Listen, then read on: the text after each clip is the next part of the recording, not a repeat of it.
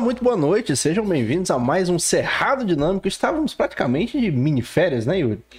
Entre idas e vindas, e marcações e desmarcações, nem sei se existe essa palavra. Foi um negócio horrível.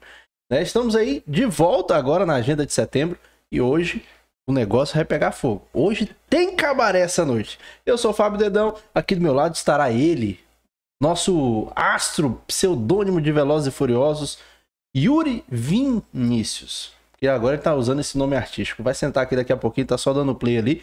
E hoje nós estamos chiques. Hoje nós estamos com uma das maiores jornalistas do Tocantins, ela que sabe de todos os fuxicos da política. Estamos aí na pré-eleição praticamente. Roberta Tum, bem-vinda, Roberta, boa noite. Muito obrigada pelo convite. Dois rapazes assim muito simpáticos. Obrigado. Sei que vocês estão fazendo história aqui, né? As pessoas passam aqui e falam que não deve. Mas eu vou me controlar. Uh, Porque o último podcast que eu fui, eu tô respondendo um processo. sério? Você tá Opa. brincando. Fui sincera. né? E aí tem gente que não gosta. Não gosta de sinceridade? Não, mas tranquilo. Ó, O e, processo vindo pra você tá e em um- em um ano, é porque ela já tem uma estrutura jurídica, É, né, tal. E é uma curiosidade, em um ano e meio até hoje a gente nunca recebeu nenhum processo, né, Fábio Tá aí? Yuri, nunca recebemos um processo. Recebemos presentes É. aqui da Roberta. Olha só que agenda maravilhosa.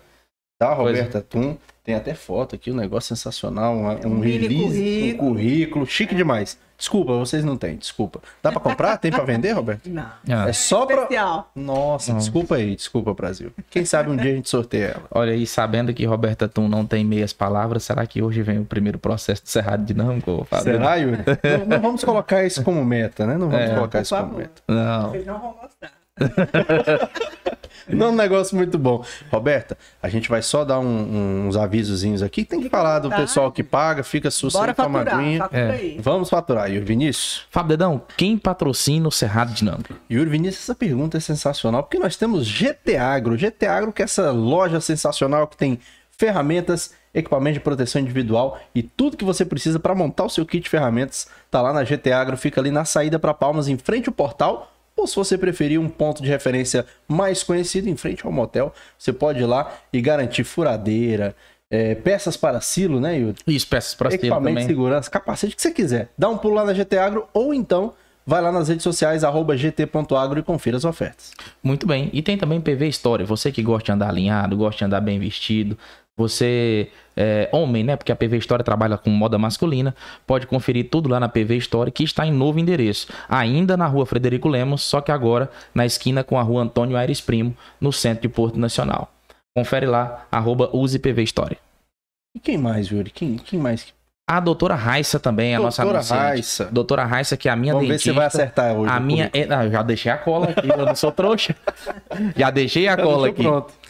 A minha endodontista, eu fiz tratamento de canal com ela, um excelente profissional. É, inclusive, todo evento tem que voltar lá na doutora Raissa, né? Tô, em- tô em débito, Rola mas vou voltar. lá? Como é que é? Não tá rolando permuta, não, tá? Mas, vai, Mas- vai que mas, cola. mas, mas rola também. Eu acho que, tipo assim, não rola permuta pra nós, mas Roberto, É. quem sabe? É, né? Roberto. Alô, doutora Raissa. Ah, olha aí, doutora, viu? Já, já tem um- uma parceria famoso. aqui em potencial. E a doutora Raissa, que é cirurgiã dentista, clínica geral, endodontista, e ela trabalha também com a cirurgia periodontal estética do sorriso. É isso aí, você que tem os dentes pequenos, tem um sorriso não muito bonito, ela vai deixar o seu sorriso lindo, sorriso bacana, para você poder se sentir melhor, ter sua autoestima. E vale ressaltar que ela trabalha com o plano Servir, tá bom? Você que é cliente do Servir, pode ir lá na doutora Raissa, que ela atende no Instituto Integral e no Centro de Porto Nacional. Muito Aí, bem. Vantagem. Chique Atendeu demais. o serviço. Atendeu servir. E sem falar que o Yuri não especificou que é pra não criar um trauma em você, mas essa cirurgia que ela faz é cortar a sua gengiva, tá? Isso. Ela corta a sua gengiva com canivete. Menino, vai fazer antipropaganda. É verdade. Mas O seu sorriso vai ficar bonito no final. Isso é o que importa. Isso é o que importa. E pra gente estar ao vivo aqui, sem travar com a internet sensacional, é claro que nós precisamos de uma boa internet, que é a Net Prime. Net Prime que tá em quase todas as cidades do Tocantins. Então, se você não tem Net Prime aí na sua cidade, dá um pulo lá nas redes sociais, arroba Net Prime Online, confira a lista de cidades que estão presentes. Se você é de Porto Nacional e quer fazer o plano da Net Prime, dá um pulo lá no Shopping Vanda Cristina e confira os preços lá da melhor internet. Muito bem. E você que precisa é, entender melhor a sua vida, você que precisa recalibrar suas energias, você que precisa é, traçar novas metas para a sua vida, você sabia que um mapa numerológico cabalista pode te ajudar? Então procura o nosso amigo Jeffersandro Jacome, arroba número e vida. Faça agora o seu mapa numerológico cabalista pessoal e empresarial. E você pode inclusive programar o sucesso do seu filho, escolhendo o melhor nome para ele, o melhor dia para o nascimento dele, tá? Programa o sucesso do seu filho com um mapa numerológico. Muito bem, arroba número e vida lá nas redes sociais. E temos também o Tô no Lucro, o aplicativo de tudo. Hoje é dia do cliente, Yuri. Isso. Dia do cliente, Tô no Lucro, tá com promoção aí. Você usa o cupom CLIENTE, faz o seu pedido aí e ganha frete grátis. Baixa o aplicativo, faz o seu pedido. Em toda a Porto Nacional tá valendo o cupom CLIENTE do Tô no Lucro. E você que quer ser patrocinador do Serra Dinâmico, mas não tem uma empresa para mostrar, não tem problema. A gente tem o Pix passando aqui na sua tela, ó. cerradodinâmico.gmail.com. Faz seu Pix, dá essa moral pra gente aí, ajuda a gente a pagar as contas aqui também, Uhum. né? Porque tem as- os boletos sempre vencem, né, Yuri? A gente pode É, vencer, mas os boletos justamente. sempre vencem. E falando então no lucro, você quer comer alguma coisa, Roberto? Você, acho que não deu um tempo de você Roberto. fazer. um- Gente, um- que coisa chique. É chique, é, É. ao vivo. Meu Deus. E a gente pede agora pelo Tô no Lucro. aí.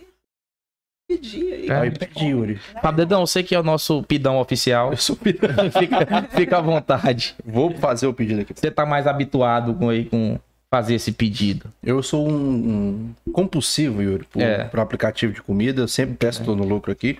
Mas vamos desenrolar. Agora vamos pro, pro papo, enfim, né? Pro nosso convidado aqui. É um papo franco, Ah. né? Uau. Rob, Sentindo Papo Franco é meu É. canal. Vocês vão aí no YouTube, vai lá, ó. Arroba tem um social que tem um Papo Franco toda Tem um Papo. Franco. E é só com gente, gente top, hein? Roberto, a gente ótimas. sempre é, costuma aqui começar falando da legenda que a gente faz com o convidado, né? A gente tem sempre uma brincadeira que faz. Você pegou a Meu referência Deus. de primeira? Você se importou com a brincadeira? Não? Não, mas é o bate-coração. É, bate coração. Adorei. Você é- escuta muito essa piada, essa, essa brincadeira? Menino, essa música é minha música assim, eterna. Desde que Olha aí. pessoal. Oi, tum, tum. Tá vendo? Tá vendo um negócio? Inclusive, eu fui candidato uma vez e fizeram um jingle com essa música. Você acredita? Sério? 98. Nossa, Yuri. Candidato a é. deputado estadual Ah. e era com esse jingle pronto. Aqui no Tocantins? É. Caramba, olha aí. Pois é, miramos um no, negócio no- lá, bem. O meu slogan era Meu coração bate tum. E a Que música legal. era um tum. Aí se você ganhasse a eleição ia ser tum tum tum bateu. Ai, meu Deus. Deus não dá asa. Essa foi boa, Fábio. Essa foi Viu? boa. Às vezes a gente acerta, Yuri. Às vezes a gente acerta. Muito bem. Mas você falou que foi candidata lá em 98. Você é daqui mesmo, do Tocantins? Conta um pouquinho pra gente. Eu já me considero Tocantins, porque eu cheguei aqui muito jovem, né? 31, fazer 31 anos. E eu já vivi mais aqui do que no meu estado. Eu sou de Goiás antes da divisão. Lá do Sudoeste Goiano, já tá aí. Já tá aí, fui para Goiânia estudar, trabalhar, porque eu já trabalhava com jornal. Foi meu primeiro emprego formal, foi jornal. Já E de aí? cara assim, jornal. queria muito, né, ser jornalista. Eu morava no interior, tinha um jornal lá que chamava Folha do Sudoeste. Bacana. É, e foi o lugar que eu bati com 16. Aí só tinha emprego no comercial para vender assinatura no jornal quinzenal numa cidade interior. E lá Meu fui eu Deus. bater de porta em porta e vender assinatura. Com 30 dias eu fui chegando para perto da redação. O editor, um cara fantástico, o José Renato. E falei, olha, eu gosto de escrever, eu gostava muito de ver. Ele falou, ah, vem cá, vamos fazer um teste. Aí me deu logo a coluna social. Nossa. peguei a coluna social para fazer e aí comecei a aprender na redação. E ele era um excelente professor. E eu sei que quando eu fui para Goiânia estudar, eu já escrevia muito bem, ou bem o suficiente para arrumar um emprego no Diário da Manhã. Aí fui pro Diário da Manhã. Em 87. Pra gente que não conhece muito o Diário da Manhã, seria equivalente. Diário da Manhã é o concorrente do O Popular. Hum, Que é? Na época já era. é os principais lá. De... O, o Diário teve uma fase áurea, que foi a época do João Figueiredo. Ele mandava repórteres acompanharem o presidente nos Estados Unidos e pagava diário em dólar. Ah, rapaz. Era um dos jornais fortes do interior de Goiás, né? E hoje ele virou o DM Online, lá tá na rede, né? Até hoje é um jornal fundado pelo Batista Custódio, que é um dos grandes nomes do jornalismo goiano. Chique demais, rapaz. Pô, Ele pagava em dólar diária. É. Quando eu entrei lá, já O- tinha essa mística. O diário quebrou, né? O Iris Rezende quebrou o diário. Eu já peguei a segunda fase, que foi quando o Batista reabriu o jornal. Tá, mas Então, aquelas brigas políticas, o Batista batia muito Iris Rezende. Iris, e um dia ele escreveu um editorial que não dobraria os joelhos para o Iris. Pro E o. Iris procurou todas as empresas que patrocinaram e fez um convite para eles. Ah, E aí ele quebrou o Batista depois. Se reconciliaram, aí vem Henrique Santillo na história de Goiás, que ainda Tocantins era norte goiano. Norte época. Goiano. E, e aí tinha toda aquela mística em volta do Batista. O cara que enfrentou cura. Mas aí antes de então, antes de você começar a estudar o jornalismo em si, faculdade, essas coisas, você já tinha ali, Eu comecei no mercado. já tava no mercado. E de onde que veio essa paixão por. Leitura, eu, eu achava que o jornalismo mudava o mundo. Eu Hum. fui fazer uma palestra lá em Indianópolis e falei, eu tinha essa ilusão. que o jornalismo mudaria o mundo. Minha mãe era professora e queria que eu fosse professora. E eu ficava substituindo, né, as colegas dela quando saíam de férias na, na colégio lá em Jataí. E não queria ser professora. Eu quero viajar, eu quero fazer reportagem investigativa. Cobrir as coisas, É, eventos. eu né? achava que sim, porque se a gente revelar a verdade, né, isso vai mudar o mundo. E o que muda o mundo hoje, eu sei, é a educação. Concordo. As pessoas não se educarem. Olha, ó, eu tive que andar muito para chegar a essa conclusão. Então, hoje o que você faz é disponibilizar a informação. Duas ferramentas eu acho que mudam o mundo: a informação e a E educação. a educação. É, Porque a educação é como você vai conseguir entender aquela informação, acessar. né? Acessar a informação. Você vê hoje a maior praga que eu acho da nossa era na comunicação é fake É news. fake news. E o que é fake news? Por que, que ela se propaga?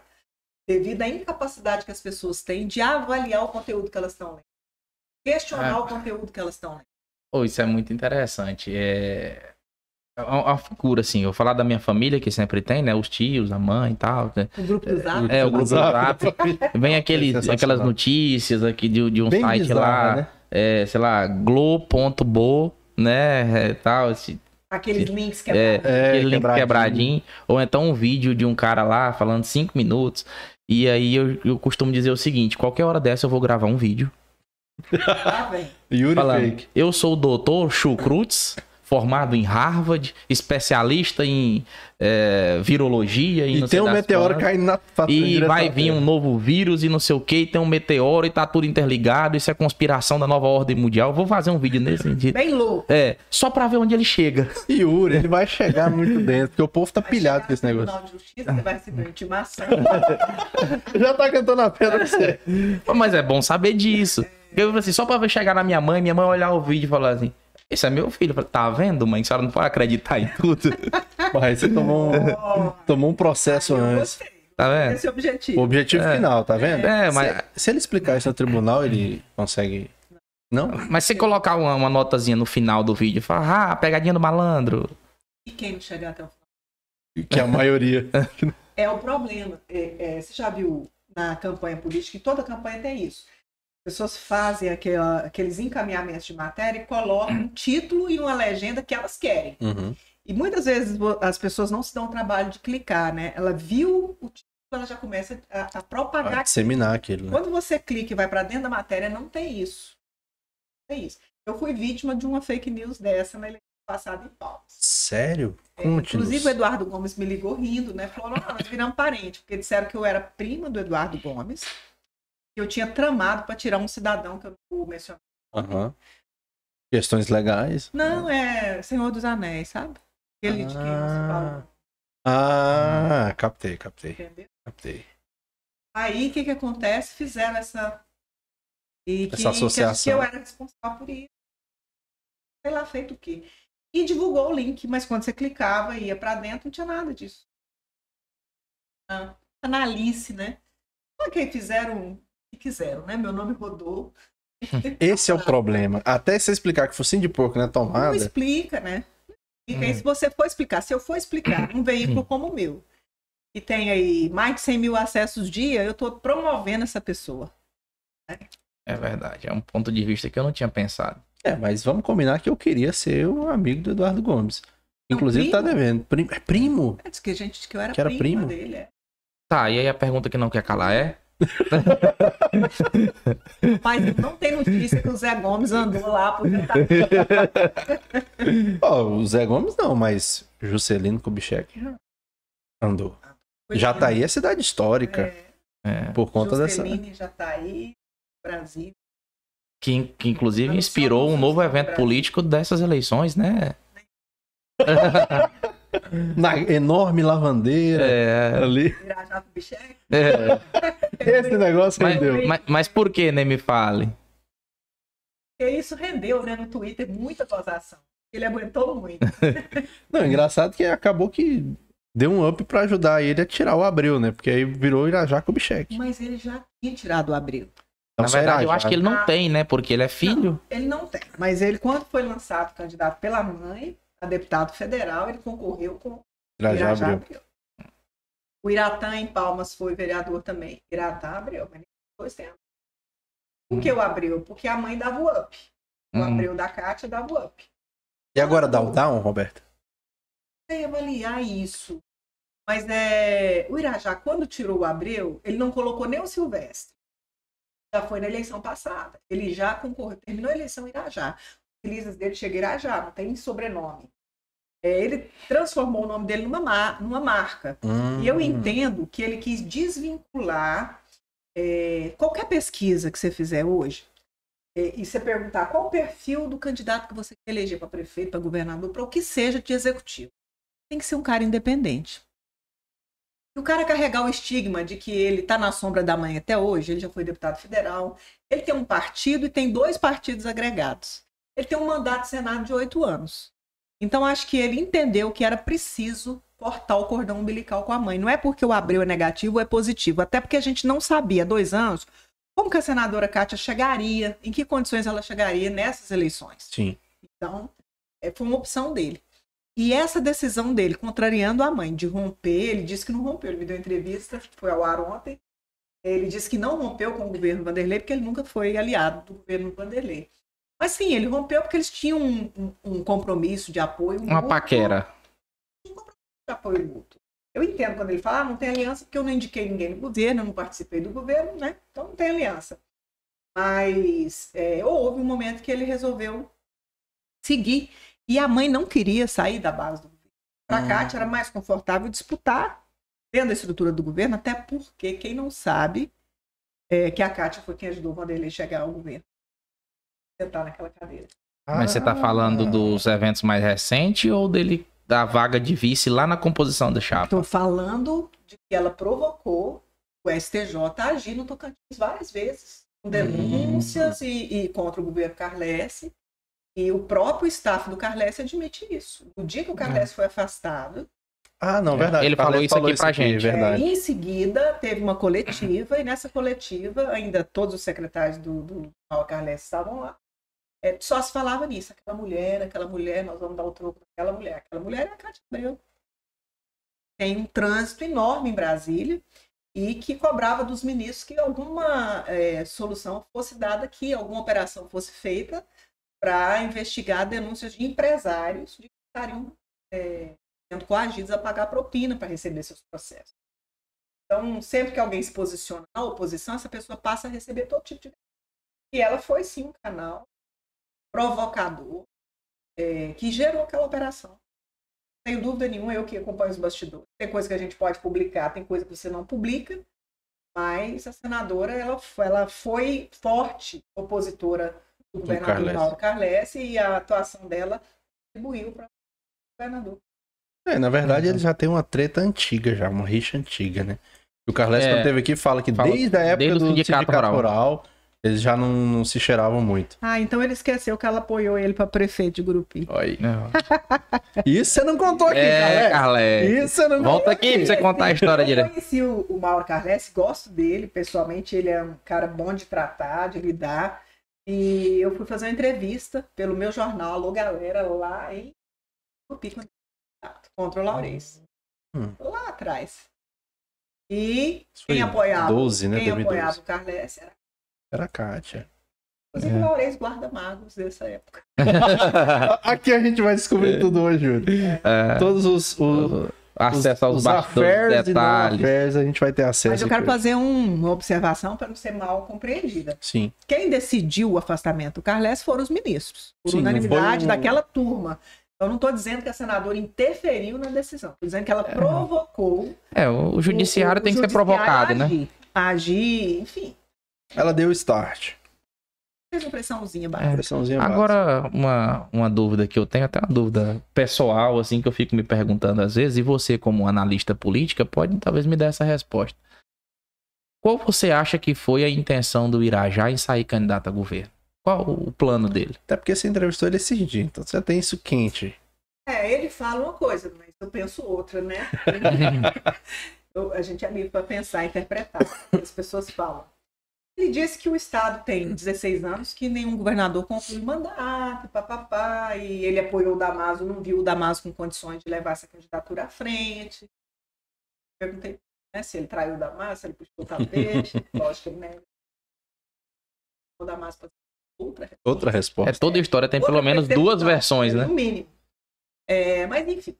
É, então, eu percebo, no meu entendimento, ele fez quali e percebeu um vácuo político, uma oportunidade. Porque o que, que você tinha até outro dia no Tocantins? Eiras, Mirandas. Sim. E vinha nisso. Siqueira Miranda, um, cassação, processo, papapá. Quando o Carlesse ganha o governo, né, naquele trampolim da Assembleia, para aquela eleição atípica, que era só até 31 de dezembro, e ganha outra eleição, ele inaugura um novo momento. Ele é um cara de fora, que comprou fazenda aqui, não conseguiu ser prefeito, conseguiu ser deputado, conseguiu ser E presidente da nada. Assembleia, Virou governador. do nada, não. Teve um curso.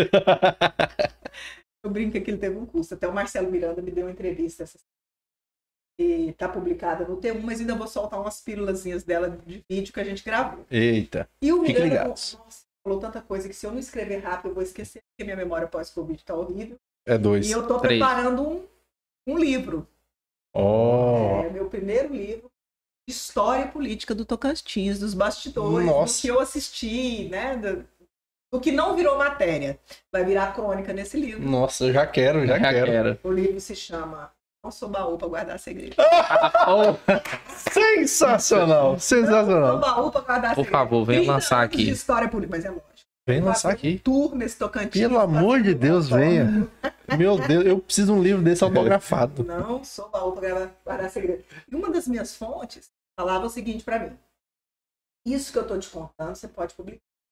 Isso que eu tô te contando agora, de agora para frente, é óbvio. Eu falava assim, Nando, posso, guardar, posso botar, publicar no meu livro de memória? Eu falava, pode, mas espera uma meia dúzia e morrer. Infelizmente, ele morreu primeiro, que foi o João Ribeiro. Nossa. Então, bem, meu baú tem história do João Ribeiro. Hum, você não tem noção. Campanhas de briga em avião, de coisa que você não sabia que estava acontecendo e que no fim. Sai quando, Roberto, esse livro? Deus assim permitir, em janeiro eu faço o lançamento. Janeiro agora? Pronto. Tá bem aí. Já Dá tá. pra esperar. Dá pra esperar, dá pra Pra esperar. terminar a campanha, eu vou fazer um, um mês sabático só escrevendo. Aí fora do, vem. do jornalismo diário, para organizar isso tudo, esse material, que é muita coisa. E também não vai esgotar num livro. Esse eu quero contar, por exemplo, o dia que o Brito dormiu candidato a governador e o Marcelo acordou candidato no dia seguinte. Ah, ia candidato ser era o Brito. Brito? governo. Ah. É, Ia ser o pai. Mas isso. O velho Brito adoeceu. Eu tenho. Meu Deus, você já fez aqui um. filho. A gente já tá aqui. Ah, deixou Deus. curioso já, que eu doido pra saber. Mas, ver, o dia que o Eduardo Siqueira Campos é, escolheu o Anilmar para ser sua sucessora. Revolta entre os deputados. E o Barracão da Vitória lá na 50 estava lá. Fabion Gomes, que é deputado, já era deputado. E o Meu Deus. entendeu? Você deu um trailer agora aqui pra É. gente que você não tá entendendo. Vem aí, isso Não. aí. Depois tem que virar filme esse Eu negócio. pra eu- segredo. Essa frase é do Luiz Armando Costa, que foi meu chefe no jornal Tocantins há milênios. E ele, quando alguma fonte falava para ele, olha, mas isso você não pode publicar, ele falava, não, sou baú, eu sou jornalista. Se você me contar, tá correndo risco de eu publicar. É, E eu adorei essa frase, anotei, guardei, Como- vai ser o título do meu livro. como diria também Aurivan Lacerda, né? Se não quiser ser notícia, não permita que o fato Não aconteça. permita que eu faça aconteça. Se não quiser com uma foto de nudes vaze, não faça. É. Porque o dia que seu celular mata, mãe, ele É. vai lá. Roberto, eu te pedi só pra afastar um pouquinho mais pra cá, É, pra pra poder ficar o- mais na frente do microfone. Isso. Como é que é? O Ah, microfone é. pra É, cá? não, você, a cadeira. Você, a cadeira Isso. vai pra cá. Que aí- Isso, caiu Pra não ficar aí. Ah, Eu jurava que a captação era aqui, mas é aqui. É porque a gente né? falou É, lateral, lateral tipo é assim, Isso. É. pra não falar assim. Compreendi. Ah, mas vai assim, mas tá compreendi. boa. gente, Tá bom, ainda tá a gente aprende. Muito bem. Mas voltando no assunto da pergunta que eu te fiz do Irajá, é porque a, a minha tese sobre essa candidatura dele é que seria para usar o tempo de televisão e o fundo do partido para viabilizar a candidatura da mãe. Viabilizar não, né? Para viabilizar a eleição da mãe. Então, por que, que ele não coligou com a mãe? Mas, na- no meu modo de pensar, isso tá por baixo dos panos. Não, ela precisava da coligação com os partidos para aumentar o tempo TV dela. Você já Hum. viu que a Kátia não tem nem um minuto de TV? Isso foi um motivo sério de discussão. Teve treta por causa do tempo de TV. Teve. Primeiro que o Irajá, ele decidiu, e ela, ela me contou no Papo Franco, que ele comunicou a ela por telefone um dia antes que estava decidido. Ele não botou em discussão. Não apoio o Vanderlei, vou apoiar o Damaso. Tentou depois que a mãe apoiasse o Damaso e várias conversas infrutíferas. Ela decidiu seguir com a candidatura dela independente, ou, ou a oposição se unia toda, e aí sim ela seria candidata nessa chapa, ou então ela seguiria independente. E foi o que ela fez. É, eu acredito que ele usou, sim, o fundo eleitoral para projetar a imagem dele, que não vencendo essas eleições, mas ele divulga o nome, é um recurso que está disponível, e também ele fez a- desvinculação da, da- do nome dele, da campanha dele com a mãe. Então ele pode dizer: não, eu sou independente. Eu sou independente. Eu tenho um partido, eu tenho um tempo. Como ele falou para mim, minha mãe votou reformas que eu não votei. Minha mãe votou num candidato à presidência do Senado, eu em outro. Então, basicamente. Então, assim, ele cortou o cordão umbilical. Para mim, ele, essa eleição, ela faz uma limpeza de imagem, porque o Irajá teve envolvido com questões aí do âmbito pessoal, mas que afetam a imagem política dele. Então, ele faz uma limpeza na imagem. Ele coloca-se como uma alternativa num universo político que está carente de líderes. Eu te pergunto, o Vanderlei teria essa projeção se ele ainda fosse o vice do Carlesse? Ele seria esse candidato extremamente competitivo se ele não tivesse a máquina na mão? Perguntei isso no Twitter esses dias e deu um bom Hum. pra fafá. Mas é, gente. Então, assim, a máquina vem elegendo governadores nos últimos anos do Tocantins. Independente de quem seja. É, agora, não acho que o Vanderlei esteja nessa vantagem só por isso. Ele tem o carisma pessoal dele, essa coisa do curraleiro, acho que ele acertou, porque ele veio na veia do tocantinense é, Raiz. bronco, vamos dizer assim, né? Hum. E o da, da do roça. Tocantinense de ter uma pessoa da terra, né? É, mas não é só ele, por exemplo, Paulo Mourão é daqui. Nascido em Cristalândia. É, nascido em Cristalândia. Mas o Paulo é um, é um homem assim refinado, foi deputado federal, foi deputado estadual, foi prefeito, foi secretário, né, do Marcelo Miranda. Você olha pro Paulo, você não vê o curraleiro. Não. Embora o Paulo seja fazendeiro, criador de gado, Verdade. né? Ele não passa isso. E o Vanderlei passa aquele jeitão Mais meio rústico, né? rústico. Você matou a charada. Então acho que é uma conjunção de fatores que o favorece nessa eleição. Agora, ainda sobre Irajá, porque é uma coisa que me lembrou aqui. Você É... tá dando ibope pro Irajá hoje. Não, não, é porque o assunto rendeu, né? E... Sim, não. E- Que isso. Mas enfim, será que a gente pode dizer que é a trilha sonora da campanha de Irajá em 2022 é no dia em que eu saí de casa, minha mãe me disse, filho, Ai, menino travesso. Você podia ter gravado essa aí. Não, mas tá gravado. Depois Tá gravado. corte. Depois, depois a gente faz o corte. É. Vou, mandar, vou marcar Você acha aí. que é, Fábio Dedão? Ah, com Você certeza. acha que é, Roberto? Não, eu, a Kátia separa as coisas. Ela teve comigo, ela falou: uma coisa é a história política, outra coisa é mãe e filho. Mãe e Mãe e filho filho. é mãe e filho o resto da vida. Não tem como. Agora, eu sei que ela ficou aborrecida com essa história, porque eu conheço o jeito que ela se portou, o jeito que. Ela praticamente liberou o Vanderlei de apoiá-la e responsabilizou o Irajá por isso na primeira entrevista que ela deu. Ela disse: Olha, eu entendo se a partir de agora, com a pos- posição adotada pelo PSD, se o grupo do governador entender de não me apoiar mais, de trocar a candidatura. Entendeu? Entendi. Agora você falou sobre a máquina e assim, e que a máquina vem elegendo, isso é uma coisa comum aqui no Tocantins. Agora, mais uma vez aqui perguntando para analista política Roberta Tum. Vamos te sugar hoje. É, vamos sugar você Bora. hoje. Aqui. conhecimentos. Por que, que a máquina não elegeu Sandoval Cardoso? Tem duas histórias no Tocantins que a máquina foi mal utilizada. O dia em que a onça bebeu água. Gaguin e Sandoval. E Sandoval. Mas aí eu te pergunto, contra quem o Gaguin disputou? Siqueira. A Zé história Wilson viva do Siqueira Tocantins, Campos. o eterno governador Os Siqueira Campos. Mas eu tenho um ponto de vista sobre que ele não era por ser máquina e nem por ser Siqueira. O que, que você acha que aconteceu ali? Gaguinho perdeu a eleição no dia que ele censurou a imprensa. Eu vou te falar que não foi só isso. Eu cobri essa campanha e aconteceu uma coisa interessante com, o- com o site Roberta Tu, então, que não era T1 Notícias, foi em Uhum. 2010. É, eu, eu tinha um blog, lancei o blog em 2008, fechei em dezembro com 30 seguidores. 30, era mais ou menos 30, 40 leituras dia. Uhum. Eu trabalhava e fazia o blog no, no meu intervalo. É, quando eu fui para o Natal, eu parei de escrever. Quando eu cheguei, tinha uma gritaria. Eu encontrava vereadores, amigos na rua. Por que, que você parou de escrever aí? Em 2009, resolvi profissionalizar, lancei o site Roberta Tum no final de março. Uhum. Quando eu entrei em 2010, o, o Marcelo foi caçado em setembro de 2009. Eu já fiz a cobertura em tempo real da sessão onde ele foi caçado. Explodimos de acesso. Quando eu entrei em 2010, eu era terceiro lugar. O Kleber Toledo tinha vindo do jornal Tocantins, criado uma coluna, né, que era klebertoledo.com.br, ele liderava o mercado. O Conexão fazia o segundo lugar. E eu era terceiro. Quem fez essa pesquisa foi então o Matheus Júnior, que era secretário de comunicação do Gaguinho. Quando terminou 2010, eu estava em primeiro lugar.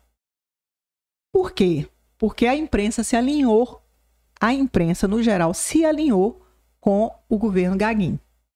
E eu, embora tivesse um bom relacionamento, inclusive com o Gaguinho, nós fizemos uma viagem aquele ano. Ó, o homem chegou lá. Ó, Bibi. Tô no look, chegou. Tô no look, chegou. Pode ir falando que depois eu assisto. Ah, menino. Falou, eu- meu Deus, vou lá em Palmas pegar o pedido. É, não vou Ai, pegar o ai, resto ai. da conversa Mas conte pra mim, que eu quero saber esse negócio. pra você, pra quem tá escutando aí, né? Ó, Lembrando, inclusive, só te interrompendo aqui, quem tiver pergunta pra mandar pra Roberta, manda no chat aqui, que no final do episódio a gente vai ler todo mundo que tá participando aqui com a gente. Um abraço pra todo mundo aí. Olha só. Então, o que que acontece? Teve va- aquela campanha vale um livro. Porque a, a história daquela campanha foi muito interessante.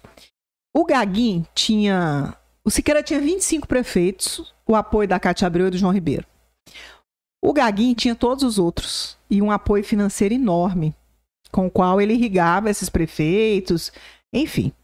Não vou nem falar muito, né? Porque Olha o processo. 2009, não, já prescreveu.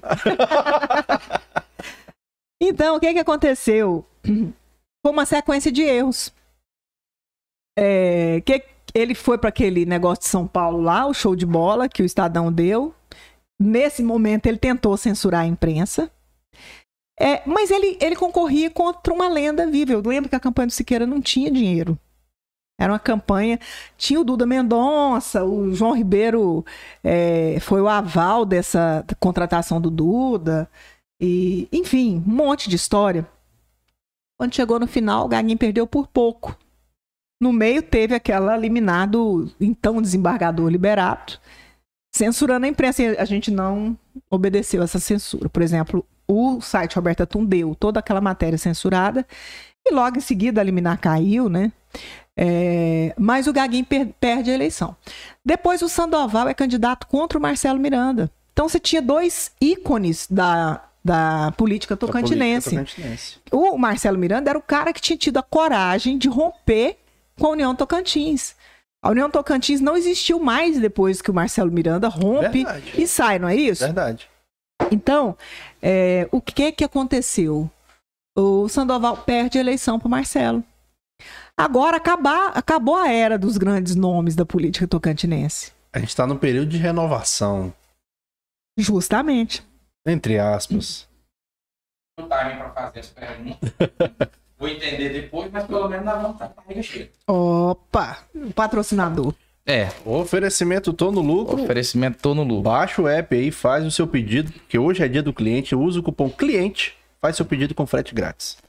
Acompanhando a gente, Tava Roberto. te falando que os dois perderam a eleição para dois grandes líderes, Hum. Marcelo e Siqueira. Sem Sandoval falar foi que- pro Marcelo ou não? Foi com o Marcelo. Marcelo. Sem falar Agora que o não. Siqueira foi o Siqueirido na época, né? É, Teve aquela, todo aquele impacto do foi o Siqueira que fez e tudo mais. A lenda está de volta. É, verdade. Pra voltar com todo o gás. Sal- E, e- e o, né? e o É. Marcelo Miranda, você lembra do jingle da Mônica e do Paulo Vieira, que Uhum. depois estourou? É amor demais, Marcelo Miranda. Lembra disso? Eu tava lembrando do outro. Paulo Vieira, é Mônica Soares, né? Mônica Mônica Soares e Soares, Paulo Eu, Vieira. eu tava lembrando do outro, que se eu não me engano foi 2006. É aquela, mamãe, eu já vou, mamãe. eu- aquela foi ótima, aquela briga. Aquela foi Marcelo Siqueira? Marcelo Siqueira. Ah, verdade, verdade. Daí se explica. Roberta não tá querendo nem Mar- comentar pra não pegar mais um processo. Dá lapada no bezerro pra ele parar de- e um tá querendo mamar e o outro já mamou demais e queria voltar. Nosso essa- povo é muito criativo, né?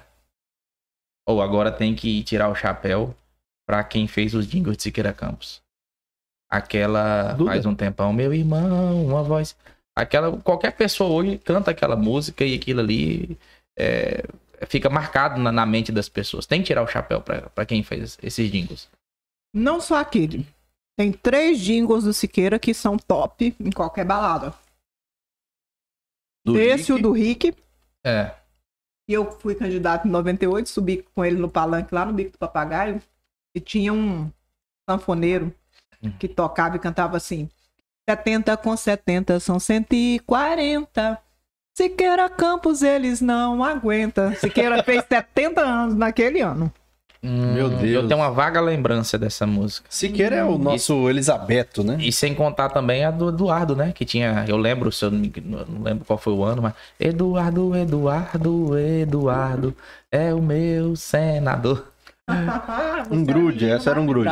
Lembro, lembro disso até hoje. Comício na na Praça do Avião aqui em Porto, show de banda Magníficos.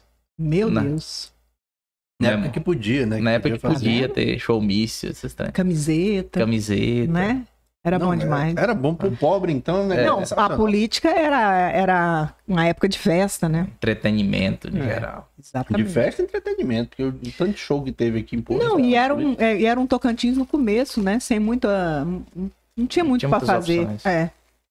É isso aí. Pô, agora a gente fez aqui algumas análises e vamos fazer mais outras ainda à medida que a gente for lembrando. Mas quando é que nasce aqui ó, o Roberta Tum, o site? Como é que vem? Aliás, como é que você vem para o Tocantins? Como é que você chega aqui? Pulamos essa parte. É, É, Tava pula- no Goiás, pulou pra. É porque política É. rende, né, Roberto? Gente. Rende, meu Deus.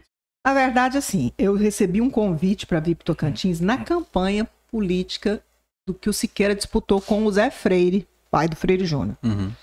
Mas eu estava, naquela época, na UFG, o jornalismo era seriado. Eu estava no segundo ano, final do segundo ano do curso de jornalismo e a campanha nessa época, né? Agosto, setembro, outubro, vieram alguns amigos meus do Diário da Manhã para cá e eu não vim. Agradeci o convite e não vim. Aí o Siqueira ganha a eleição e o Fernando foi o primeiro secretário de comunicação, ele era de Goiás, né? Aí me convidou para vir para cá. Também não vim. Achava que muito insípido, né? Não tinha nada e eu queria terminar jornalismo. Aí o Avelino ganha a eleição. Dois anos depois. Né? Porque o mandato do Siqueira foi dois anos. O Avelino ganha, Moisés Avelino ganhou do Moisés Abrão. E quem veio para essa campanha foi a Mônica Calaça. A Mônica tinha acabado de ser sequestrada em Goiânia. Meu Deus. A Mônica era repórter da TV Goiás e tinha um programa tipo. É, lá o que urgente, Goiânia Urgente. Goiânia, gente. Goiânia Urgente.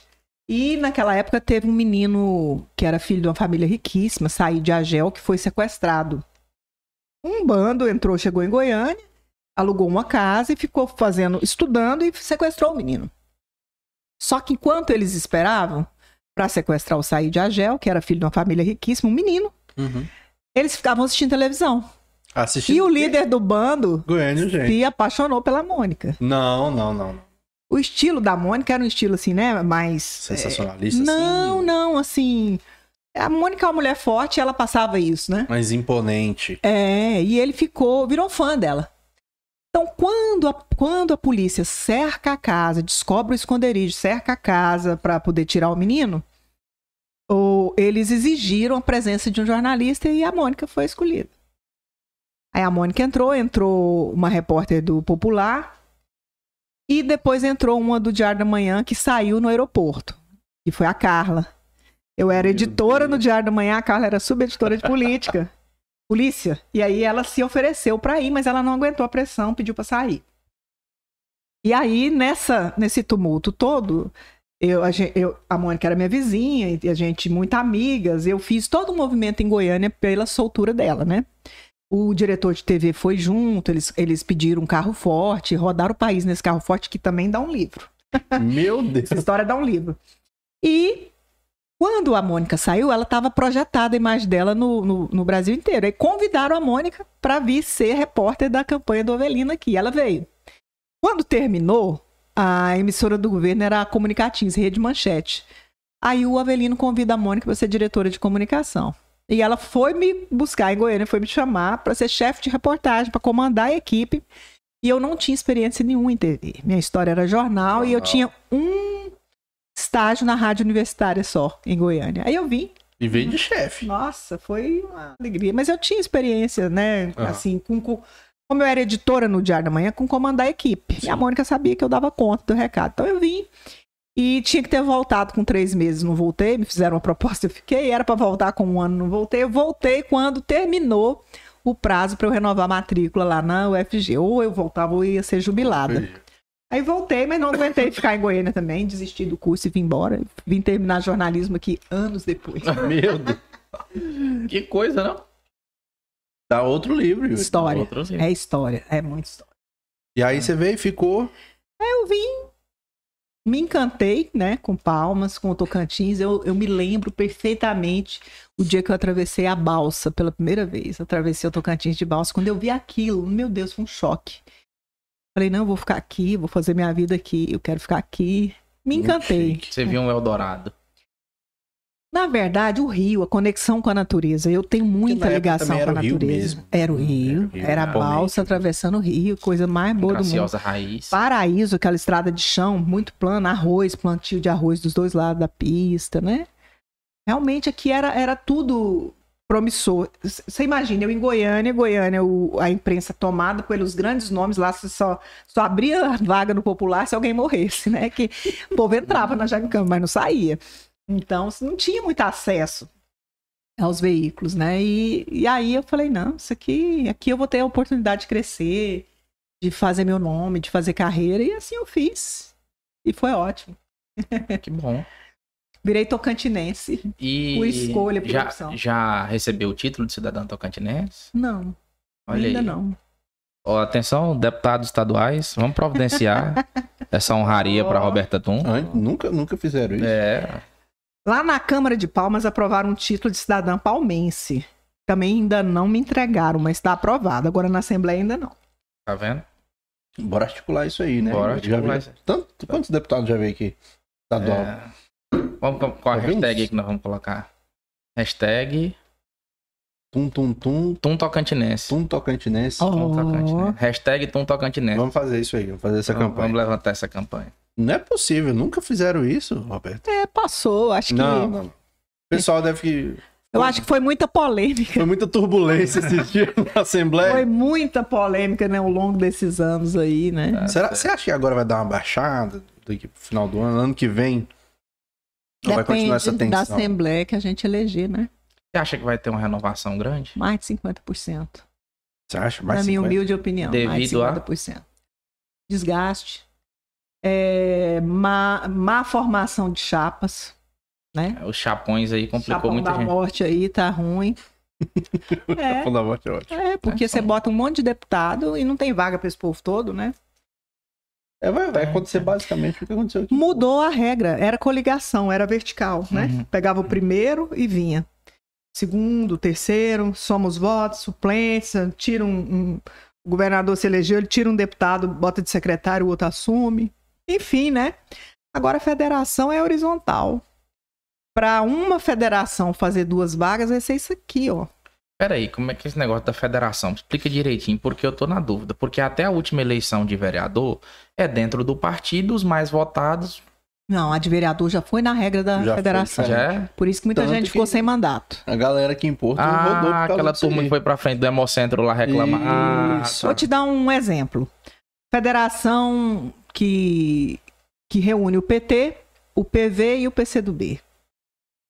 Ah, eles tinham feito um acordo lá que só podia cada partido indicar um de mandato. O PV praticamente expurgou o Issan Saado, porque lá tinha a Cláudia Leles e o Issan. A Cláudia, né, presidente do partido, é, obviamente ela ficaria, né, com o comando do PV. Quando, no apagar das luzes, a Luana vai e se filia ao PCdoB. Pois é. E no PCdoB tinha o Ivori. Hum. E a Federação Nacional não tem essa regra que só pode lançar um com mandato. Isso foi um, um Foi um acordo que eles... combinado, Foi um combinadinho Acordo que de deu errado. Deu ruim. Agora tá lá. A Amália Santana com mandato. A Cláudia Leles com mandato. A Luana com A Luana mandato. com E o Ivori mandato. com mandato. A Malha tá onde? No, no. PT, né? Do PT. E tudo isso soma na mesma legenda. E vai ter que fazer legenda para dois estaduais. Que dá aí mais, quase 50 mil votos. 45 mil votos. Só vai 48 dois disso votos. tudo? Pra fazer dois tem que somar Pra 48 fazer mil. dois. Aí tá, pode ter uma terceira vaga. Se tiver a terceira vaga, tem vaga para três de mandato. Então alguém vai sobrar. Mas pior tá a chapa do Vanderlei, né? Que ficou esse monte de deputado. É, Lele bagunçou um pouquinho a, a composição ali. É um É. meio complicado. Aí começou o desentendimento com a Cátia Abreu. Porque o Irajá queria fazer uma chapa pura.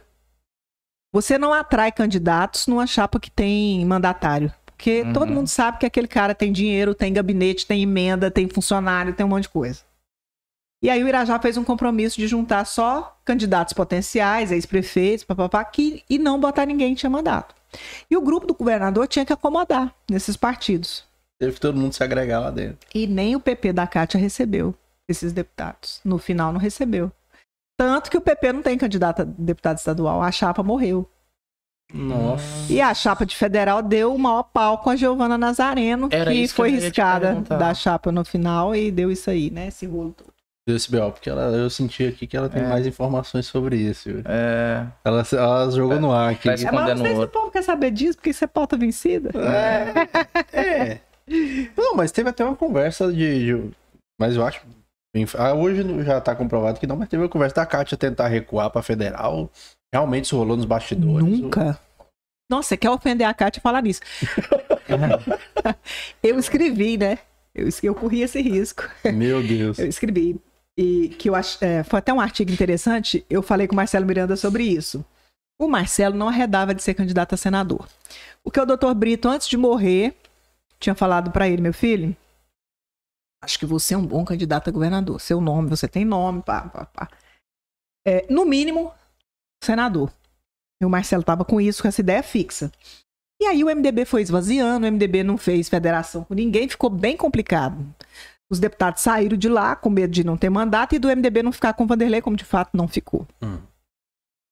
E aí eu escrevi um artigo que em política, às vezes um passo atrás é um passo à frente. Significa um passo à frente.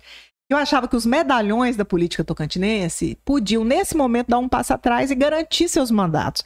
Por exemplo, meu raciocínio com a Kátia, é, com a senadora Kátia Abreu, ela já foi senadora dois mandatos, é que se ela recuasse para deputada federal, ela acabava um pouco da animosidade contra ela no meio político, garantia a vaga, que ela se elegeria tranquilamente deputada federal, é, e qualquer dos dois presidentes que se elegesse, ela manteria o poder e o trânsito em Brasília. Eu escrevi isso. Escrevi com a Thaís Oliveira, por exemplo, ele foi senador porque o João Ribeiro morreu. E ele era suplente. Fora isso, a Thaís nunca se elegeu a nada, que ele concorreu. E nem vai, né? Não sei.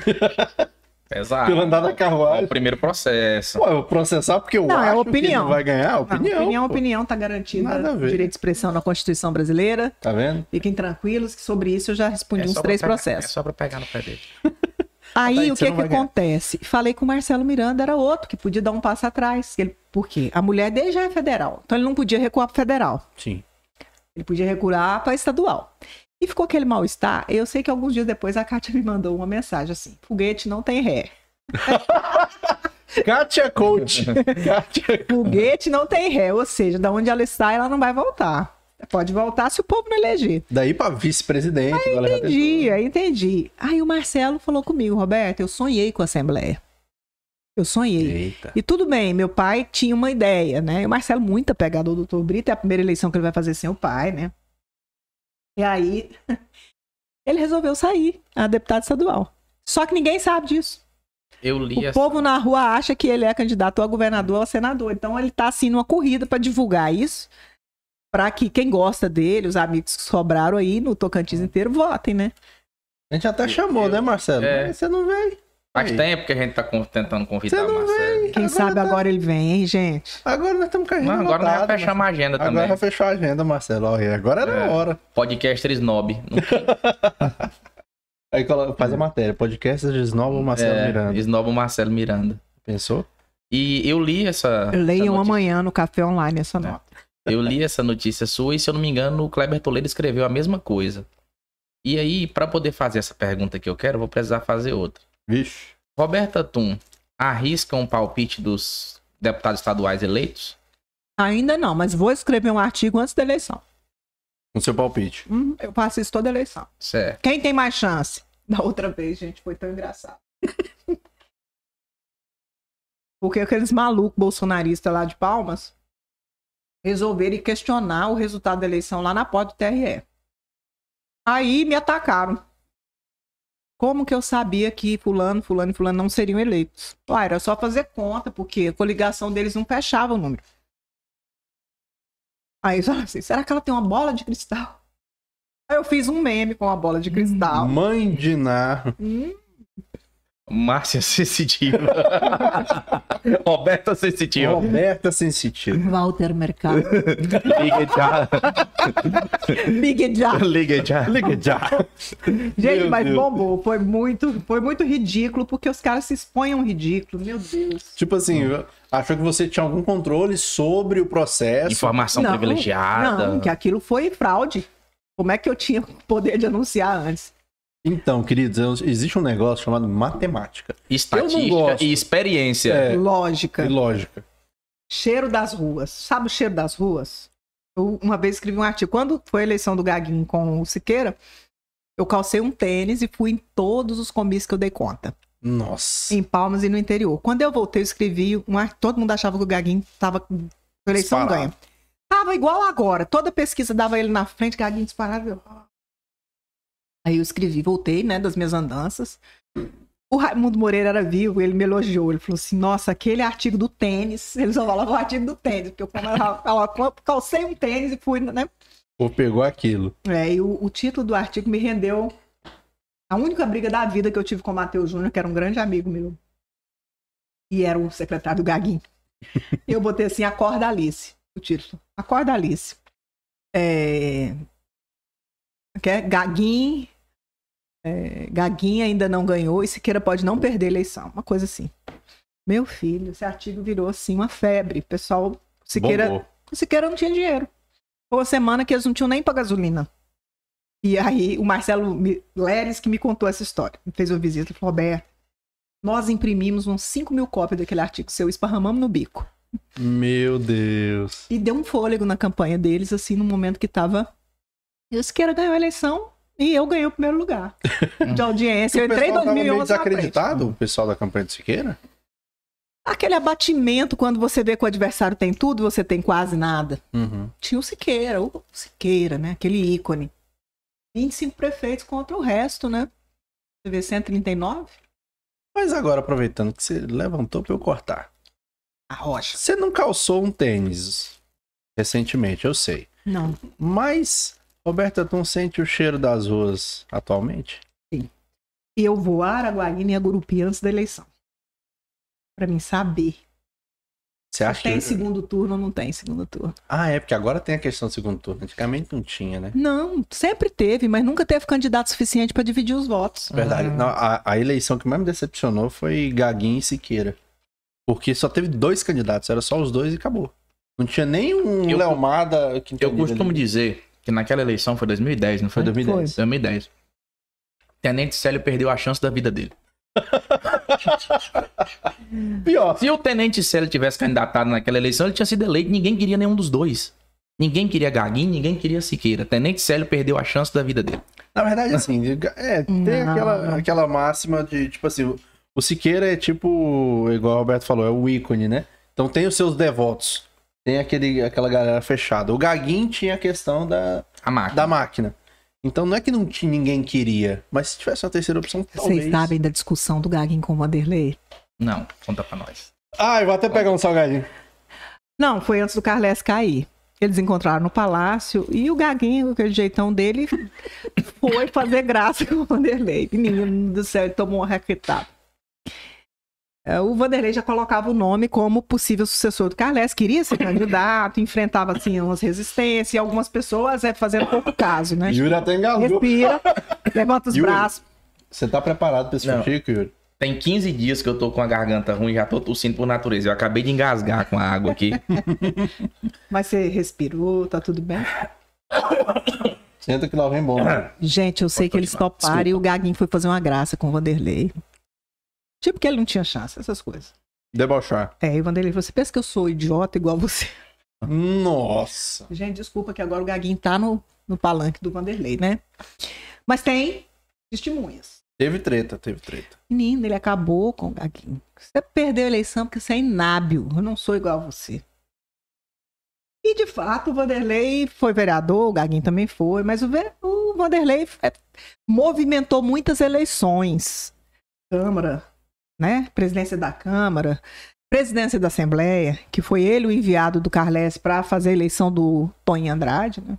Carles falou mal do Toninho para vocês? Falou. Então. Contou, Nossa. mas se você quiser falar mais. Não, lá em casa ele acabou com o Tonho. Eu falei, quem são os traidores? Roberta, tem vários, mas eu vou falar um.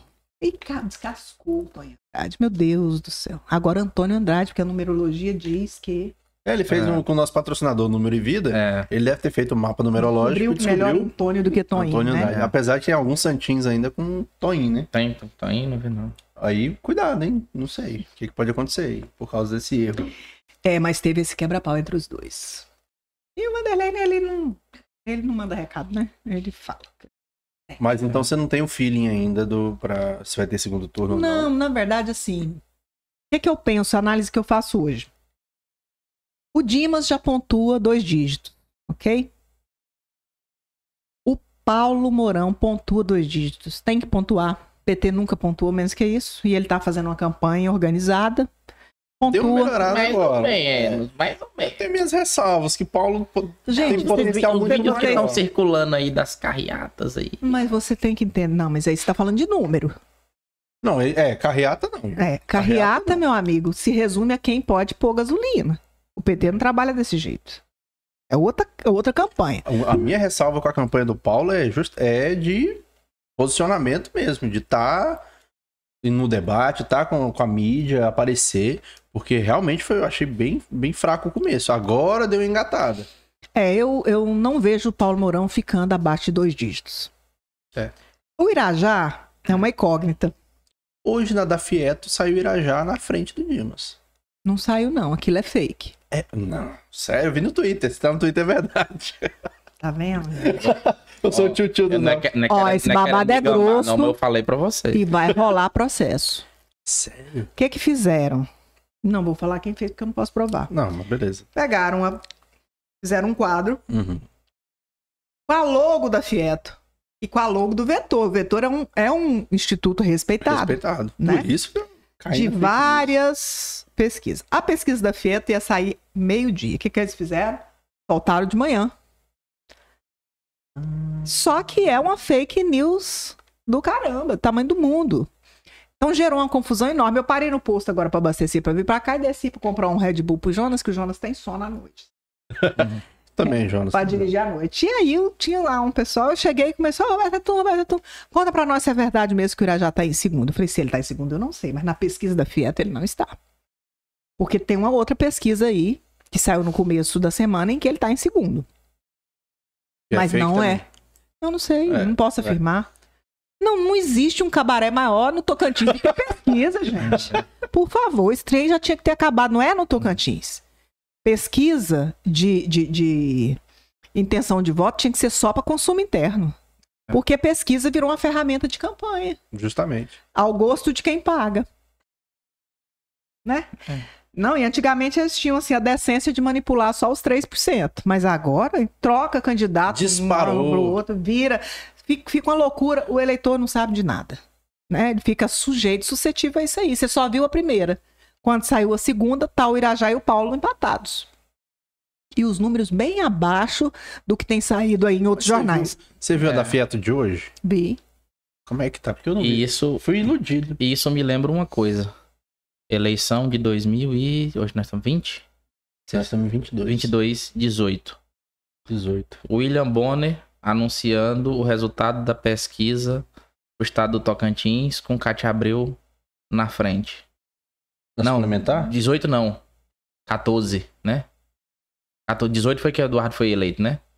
Eduardo Gomes? É, 16. 2016. Há oito anos. isso. Não, Não, não. 18, mesmo. 18 mesmo. 18 que foi Eduardo Irajá.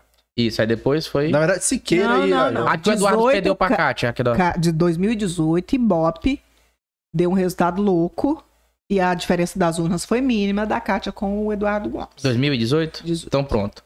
Foi nesse ano em que William Bonner anuncia o, o resultado. E aquilo ali, eu acredito que foi que fez a diferença na campanha pra Kátia ser eleita. Não, pô, 18 não. 18 a Kátia, a Kátia era vice do Ciro. Não, amada. 18, 2018. Ah, que ela ganhou do Eduardo por por uma diferença mínima. Não, em 2018 a Kátia era vice do Ciro Gomes. então foi presidente. 14. 16, gente. É dois em dois anos. Não. Não, mas 16 São é oito anos de mandato. Acabou agora, não é? Nós estamos só o mesmo ano atrás. 2022 menos 8, gente, pelo amor de Deus. 14. Então, Foi 14. Você falou 16. é 16, tá errado. 16 foi vereador. Foi Prefeito, 14. verdade. O 18 foi a Kátia era vice do, do Ciro. Quem ganhou foi Irajá e Siqueira.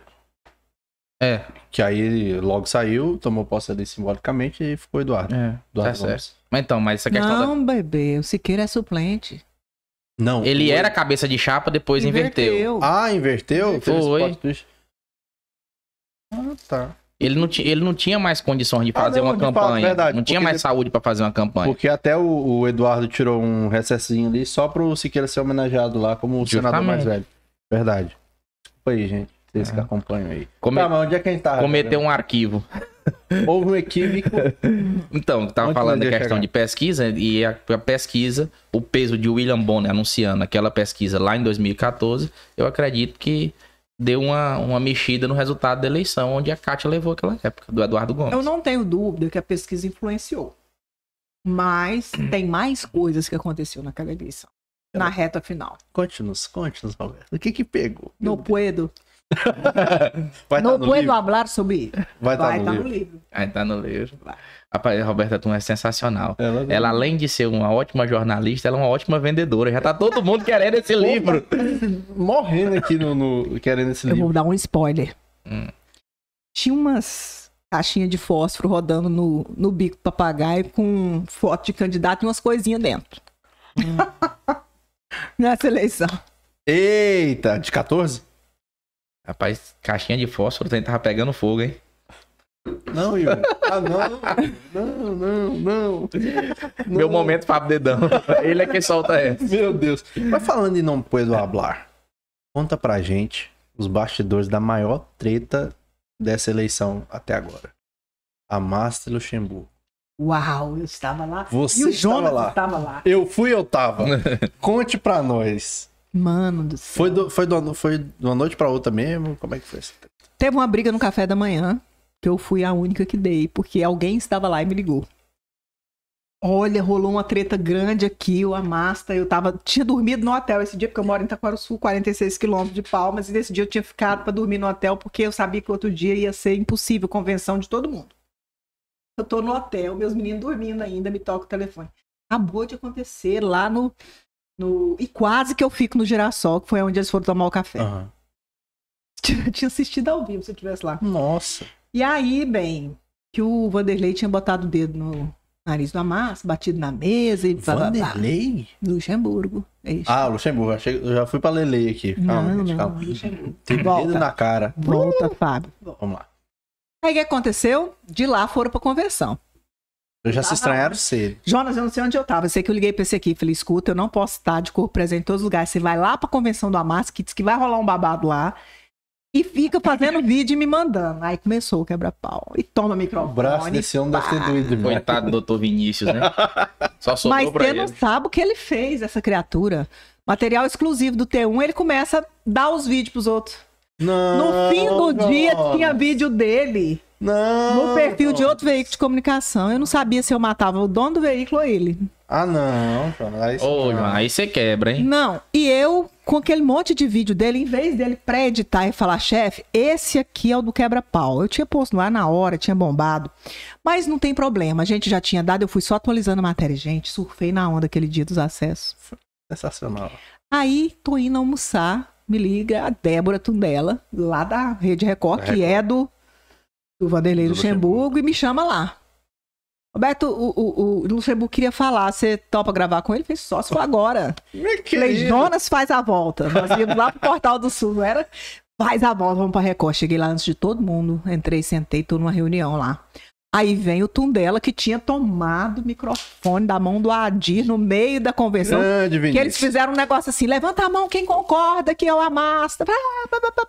Esqueceram de computar os votos pela internet de, de- dos delegados que estavam votando no interior. Até deu um questionamento, mas no fim não deu em nada, né? Porque não era suficiente o número de votos para mudar o resultado. Aí fui lá, aí passa um pouco entre o Vanderlei. O Vanderlei tava puto da vida, perdão da expressão, pode falar pra Não, pode falar. Pode, tava se puto. quiser. Moço do céu, ele tava azul. Aí fui lá conversando, fui, gravei a entrevista, e coloquei no ar. E nessa hora ele disse que ia processar, ia bater, ia mandar matar tudo. Daí pro fim do dia ele acalmou e desistiu de ser qualquer coisa, soltou uma nota. Enfim, e passou descascando a massa de lá pra cá em todo canto, né? É, eu queria falar pro Vanderlei Luxemburgo, querido, que esteve aqui com a gente, bater um papo, sobre esse fato, né? Essa rasteira que você levou. Se não tem a manha, não entra, não. Sem a instrução do profissional. Tocantins não é pra amadores, Luxa. Tocantins não é para amadores, definitivamente. Quando eu vi aqui naquele dia a rasteira que Damas levou, que, que Luxemburgo levou, eu só lembrei disso. Se não tem as manhas, não entra, não. É meme. É mesmo. Seria, seria, já que estamos nesse consenso, seria Carlos Amasta um capoeirista? É um artista. A massa é um artista. Eu Abraço. falo pra ele, buenas, me liga. Aí ele liga. Aí ele, moço, eu tô ligando aqui, Zá, Roberto. Tô fazendo... Roberta? Falando nisso, vamos, vamos reacender a polêmica. Hum. Como é que você avalia a fala da Masta que ele falou sentado bem aí onde você tá? Porto Uau. Nacional é a maior desgraça do Pior. Tocantins. É Pior. pior? Desgraça da Tocantins. Ele foi é muito maior, infeliz. Meu Deus. Que isso? Tem coisa que não se diz. Mas Nem você que quer o pegar cara o contexto? Dá pra pegar o contexto? Dá. Dá? O negócio é porque a gente fez o corte pra poder viralizar e conseguimos. Deixa eu te falar um negócio. Não tem contexto certo que explique o cabra falar um trem desse, não. Desculpa, desculpa, viu? Olha, Não tem, amado. sinceramente, eu fiquei sem reação diante daquela fala. Eu acho que o Fábio também, né? Porque até o vídeo fala. É. Porque, com todo respeito aos nobres deputados de Porto Nacional, mas eu não tive como defender. Quando o, o Amasta falou aquilo, eu falei assim: peraí, ele não tá falando isso aqui na minha frente. Logo eu que sou o fanista. Ou Ele não é tá falando isso aqui na minha, na minha frente. Vê que importa. Aí eu falei, não, eu vou dar uma chance, eu vou ver o que, que ele tá falando. Te- te- concluir o raciocínio dele.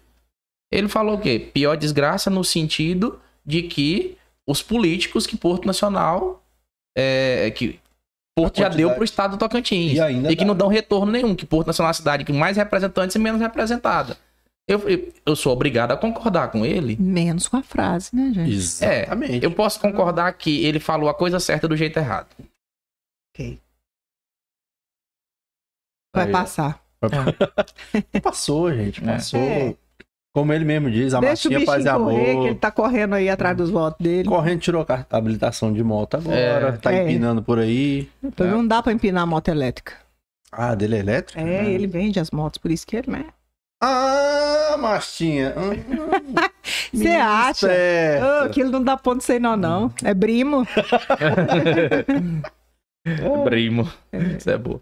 Agora me diz uma coisa, aquela pergunta que eu fiz aquela hora do, dos candidatos a- que você palpita para serem eleitos, era para fazer a seguinte pergunta: Quem você é, arrisca o palpite de ser o próximo presidente da Assembleia? Não dá pra arriscar. Porque a gente não sabe a composição. Mas eu vou te falar de uma pessoa que pode comprar o vestido da posse, da eleita. Salvo alguma interferência da justiça eleitoral. Hum, Jana de Valcari. É, Eu imaginava. essa tá bem cotada. Se metade dos carros plotados votarem nela, ela tá eleita. Ela é, É, uma que tá- circula bastante aí. Como que- diz no, no interior, a mulher tá igual a Arapiraca. Forte. É. Goste ou não, porque ela É. tem uma, uma quantidade de, de fãs muito É, grande ame ou odeie, e de né? haters também muito Ame ou grande. odeio. Ame ou odeio. Naquele estilo não tem outro jeito, né? É. Não tem outro jeito. Mas é uma realidade. E aí eu vou te falar que quem tem grana vai a Roma, vai à Assembleia, vai ao Palácio Araguaia. Meu amigo, estrutura, né? Então você tem um jogo aí que é muito, muito forte, né? Que é o jogo dos que, dos que tem mais. E essa eleição é eleição de muito dinheiro. Você observar, hoje tem uma matéria no T1 que saiu agora à noite, já foi transferido para as contas de candidatos no Tocantins 14 milhões de reais. Nossa. Eu não consigo imaginar 14 milhões de reais. Eu não sei se enche essa mesa, se enche esse estúdio, eu não Eu sei como é acho que é. enche Quanto que é bastante 14 coisa. milhões de reais? Não faço Não ideia, sei. entendeu? Eu sou moco com esse dinheiro. Mas eu sei, que é, eu sei que é dinheiro demais. 14 milhões. Agora eu vou te falar. Por que, que eu faço a ressalva da justiça eleitoral? Porque vai ter muita fiscalização. Vai ter muita fiscalização, não tenha dúvida. Entendeu? Se você. Se eu fosse do TRE, eu montaria dois observatórios em postos de gasolina em Palmas. Ó, mas. Porque lá o que tem é bloco de requisição de 100 e carro plotado abastecendo. Eu faria um dia de filmagem e conferiria as placas nas contas, nas prestações de conta. Eu garanto pra vocês Derrubavam a galera. derrubava. Alô, TRE, vocês têm condição? TRE. Eu não tenho. Gente, Mas olha eu aqui a sugiro. resposta. Eu sugiro. Acho- Ainda dá tempo? Gente, tem muito abuso de poder econômico na rua. Tem. Tem muito abuso de poder econômico. Não é só a majoritária que abusa, não. Você pega aquele posto lá de Palmas, aquele que tá com a gasolina mais barata lá na saída pra, já. pra Lajeado, aquilo ali tá um caos. Um caos de. de, de- Eu sei quem abastece lá. Hum, E pega lá no centro de Palmas. Ah, de frente à ex-Maranata, que vocês vão ver. É aquilo. a dica tá dada. Se você que é do TRE tá assistindo aqui esse Gente, episódio, sabe o que que é o problema da justiça eleitoral? Ela só age provocada. E aí ninguém tem coragem de provocar. Gente, se eu sou do Ministério Público, a gente tinha montado uma equipe de fiscalização desses gastos. Para fazer um trabalho preventivo. Não tinha GAECO que fazia isso? Com licitações, com sei mais o quê. Por que, que não pega lá uma meia dúzia de, de gente, três duplas, três carros e, e cuida dessa palmas? Meu Deus, ia ter gente demais querendo tomar posse e perdendo o diploma. Ia. e não ia ser pouco, não. É, não mas pouco, não. sabe, porque a desigualdade continua grande. No Tocantins se ganha eleição de duas maneiras. Tem que ter dinheiro e tem que ter líder. Para comprar os líderes tem que ter o dinheiro. Infelizmente é isso. Ou seja, tem que ter dinheiro. E líderes. Mas com líder, com dinheiro você Por- compra o líder. Nem sempre. Nem Você tem que ter a preferência da compra. Ah, ah, eu é, ouvi isso de um deputado estadual. Falou, Roberto, eu trabalhei quatro anos para cidade tal, tal e tal. Quando chega na época, o prefeito me dá uma planilha de quantos contratos eu tenho que ter, quantas caminhonetes alugadas, quanto disso, quanto daquilo, quanto de gasolina. Aí eu tomo aquele susto, né? Aí, se eu tiver o dinheiro, eu tenho o apoio do prefeito. Se eu não tiver, ele vai pegar a mesma planilha e vender para o próximo. Então eu trabalhei só para ter a preferência da compra. Eu escutei isso. Nossa. Não estou inventando, eu escutei. Tem muita coisa que você escuta que você não publica. Como é que você publica? Você complica a sua vida da pessoa, né? Então, então bastidor, cobrir bastidor é isso. É a arte de você escutar 100 e publicar 10%. Com Amém. muito jeitinho, para não ser processado. E por falar nisso, teve uma situação também polêmica que você participou recente com um empresário aspirante a político de Palmas. Você quer falar desse assunto? É, se você me perguntar, eu respondo. Quem é empresário? Pode falar? Ué, Ué, você tá saindo da Você sua tá boca. Não é ela que tá falando. Ah, mas o que eu tinha ela- pra falar, eu ela- já escrevi. ela, amado. ela publicou. Ah, se ela, o que ela tinha pra falar, ela já escreveu. Então não adianta eu perguntar. Ah, Foi com o Joseph Madeira. Joseph Klimber. Joseph Klimber, que passou por aqui Ah, também. naquela treta. É. que do nada ele passou mal. Isso. Eu não sei se foi, se foi logo depois, mas que alguém. você Roberta, está dizendo a verdade ou você não está dizendo a verdade? Parece que Ele Roberto. passou mal? Que história é essa? Não, foi depois. Se foi, foi depois dele ter passado mal, não foi? o surto, teria sido visto Uhum. saindo de algum lugar, não sei o que e tal. Teria você sido não visto, não, gente. Ele amanheceu na Polícia Federal. Isso é Não, fato. não, não tô falando isso aí. Tô falando da outra lá que. Ah, gente, como é que foi o fato, gente? Eu sei que um falou, você não está dizendo a verdade ou você não está dizendo a verdade. Nos, Ah, re- não. nos refresca a memória, Ele, favor. ele reuniu com o Eduardo Siqueira Campos mais de Isso. uma hora. Isso, é esse fato. É, Aí ele falou pra mim que não reuniu. Hum, Mas eu tinha a data, o horário, testemunhas, quem tava antes, quem tava depois. entendi. Olha, não pensa que eu escrevo besteira a essa altura. Tudo que eu escrevo eu tenho fonte. Eu posso não revelar a fonte porque a pessoa não quer se expor. Uhum. Mas se levado aos tribunais, serei obrigada a revelar a fonte. Nesse caso, ele foi desmentido porque muita gente viu, né? Então não adiantava ele falar que não foi. Mas isso está superado. Outro dia ele me ligou, que eu fui numa outra entrevista lá na 8 FM e fiz um comentário lá. É, o pessoal achando que o Joseph não tem mais poder, meu amigo. Ele é uma das pessoas mais próximas do governador É, é verdade. É, isso é verdade. resolve muito problema. É. Pra ser uma pessoa discreta. Aliás, aproveitar para te agradecer, porque foi o quê? Foi uns dois dias depois, ou foi no dia seguinte, ele deu entrevista aqui pra gente. E acho que passou uns dois, três dias, ela publicou a matéria, deu uma treta lá. É, ele que- tinha saído daqui, que né? tinha acabado de sair aqui. É. Tá falando, rapaz, já pegamos aqui uma treta legal. É. Verdade. Pequeno Joseph, pessoa, um abraço, Joseph. Pessoa ótima. Pessoa ótima, me manda mensagem todo dia. É, Tô na lista de transmissão. Manda um bocado de mensagem lá. Um abraço, pequeno Joseph. Rapaz, mas, ah, aliás, falando de treta. Hum, peguei um aqui agora, ó. Roberta Tum, lembrei agora. Gente, eles são fantásticos. Eles estão eles estão desenterrando essas coisas sem, nem, sem nenhum roteiro, não tem nada escrito aqui. Eles ficam Não. lembrando. Qual foi a confusão que eu posso perguntar? é porque é o seguinte, tem um costume aqui do Cerrado Dinâmico, é um- uma A característica nossa. A gente é, me- meio que criou um quadro, né? Que não, não tem exatamente um Não é um quadro, quadro, mas, mas é um ele quadro. chama Deu na Rádio Peão. Uau! né? Aquilo que dá na Rádio Peão, que as pessoas têm curiosidade de saber, têm vontade, muitas vezes não têm oportunidade de falar, a gente pergunta para os convidados. Muito bem. Essa é a função. Só, só para te dar uns exemplos aqui, de, de níveis de, de pergunta. Tinha, existe uma conversa com o ex-prefeito Otoniel que o filho dele tinha saído daqui de Porto e fugido para os Estados Unidos. Perguntamos para ele aí, cara, o que aconteceu com seu filho? Procede. Procede? Pergunta. É, ué, perguntar não ofende. É, É, não ofende. O ex-prefeito E, agora. e é uma excelente oportunidade dele esclarecer dele esclarecer. E ele esclareceu? Esclareceu. E ainda teve um, um, Um álibi. um álibi que mandou no chat a- a- que fortaleceu a justificativa dele. E olha que não, é- não tava programado pra gente perguntar isso. Cadê o chat, hein, gente? O chat tá aqui. Já, já, no já deu no chat. Já Ah. deu no chat. Agora, Roberta, lembrei de um negócio aqui. Rapaz, essa aqui não tava planejada, não deu na Rádio Peão, mas eu lembrei que deu na Rádio Twitter. Ah, E foi Rádio Twitter Nacional.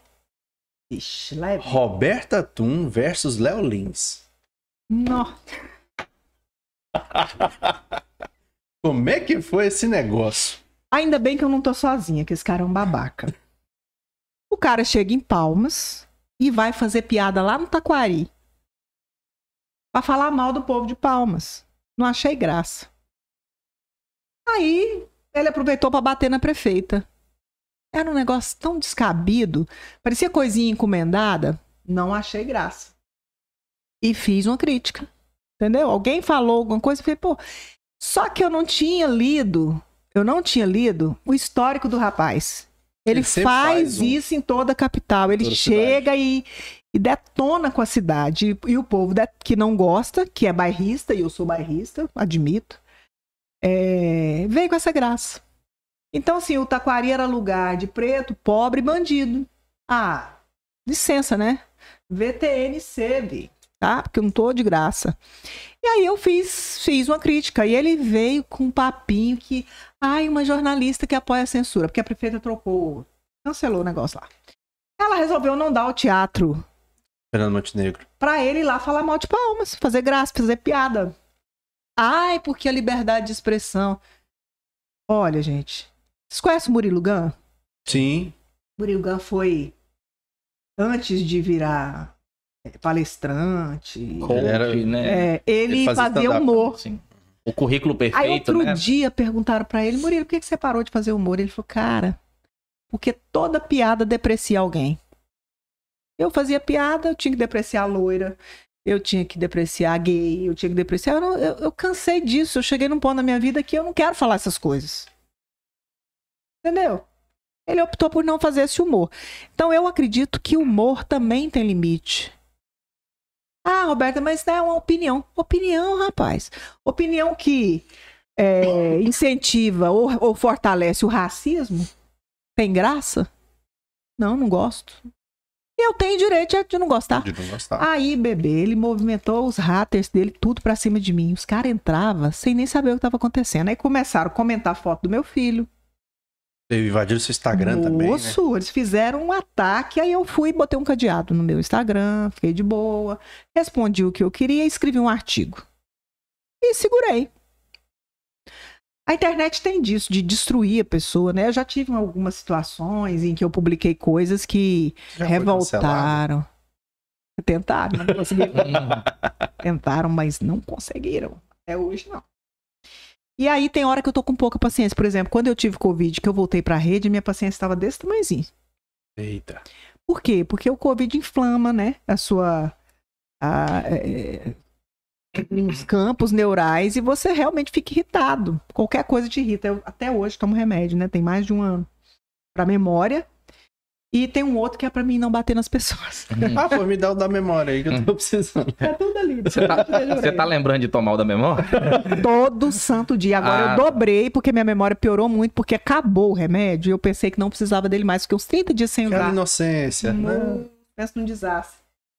Então, com esse rapaz foi isso. E depois eu vi várias pessoas conceituadas nacionalmente falando a mesma coisa que eu falei. Que tinha limite, que não podia ser daquela forma. Ofensivo. Aí os caras, não, porque ele humor negro. Quer me irritar é associar tudo que é ruim com negro. Porque eu tenho essa. Eu tenho descendência Uhum. africana, muito recente, muito perto de mim. E assim, levanta a bandeira antirracista. Mesmo. Então aí mexeu com. Mexeu nesse assunto, mexeu comigo, não tem jeito. É o assunto Então que, é, não que me pisa teu arrependo. Pisa. Pisa, pisa lindamente. Aí eu não quero saber com quem que eu vou brigar, se é maior do que eu. Falando nisso, você falou que tem descendência africana. É, agora, partindo mais um pouco pro lado da Roberta, pro lado pessoal, eu já ouvi falar que você é da Umbanda, é isso mesmo? Candomblé. Candomblé? É.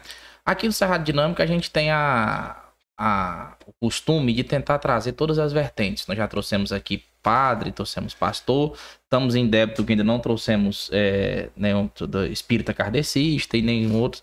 E eu não conhecia ninguém do candomblé.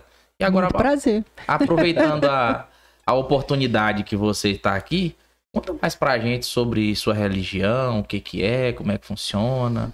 Na verdade, não é uma religião, um modo de vida, né? Hum, É, O que que acontece? Quando os negros escravizados foram trazidos para o Brasil nos navios negreiros, lá no começo da nossa história de colonização, eles trouxeram suas crenças, a sua representação da divindade. E no caso é, do que eu, que eu hoje é, pratico, é o, o culto ao orixá da Nigéria. Uhum. É, você tinha vários dialetos e tribos de vários lugares que eram escravizadas e vendidas nos portos e chegavam ao Brasil como escravos. E nessa leva chegaram guerreiros que perdiam guerra, princesas, príncipes que tinham sido destronados, que tinham sido roubados, né? E com isso veio o culto aos orixás. Orixá é a ancestralidade, orixá é a potência divina na natureza. É, quando veio tudo isso para o Brasil, isso teve que ficar escondido nas senzalas. E houve um processo de, vamos dizer assim, branqueamento dessa, desses cultos com a mistura que houve é, com os santos da, da Igreja Católica. Então, é, aquela pessoa escravizada tentava achar características do seu orixá num santo e utilizava esse santo que a gente chama de PEGI, que são altares, é como se fosse essa mesa forrada, embaixo está o assentamento de orixá, em cima estava Santa Bárbara, por exemplo, que é muito é, sincretizada com Yansan, né? A história de Santa Bárbara é, não tem nada a ver com a história de Yansan, mas sincretizaram. Então esse culto sobreviveu no Brasil e a África sofreu um, uh, um processo de colonização inglesa é, e foi houve uma destruição na África desses cultos.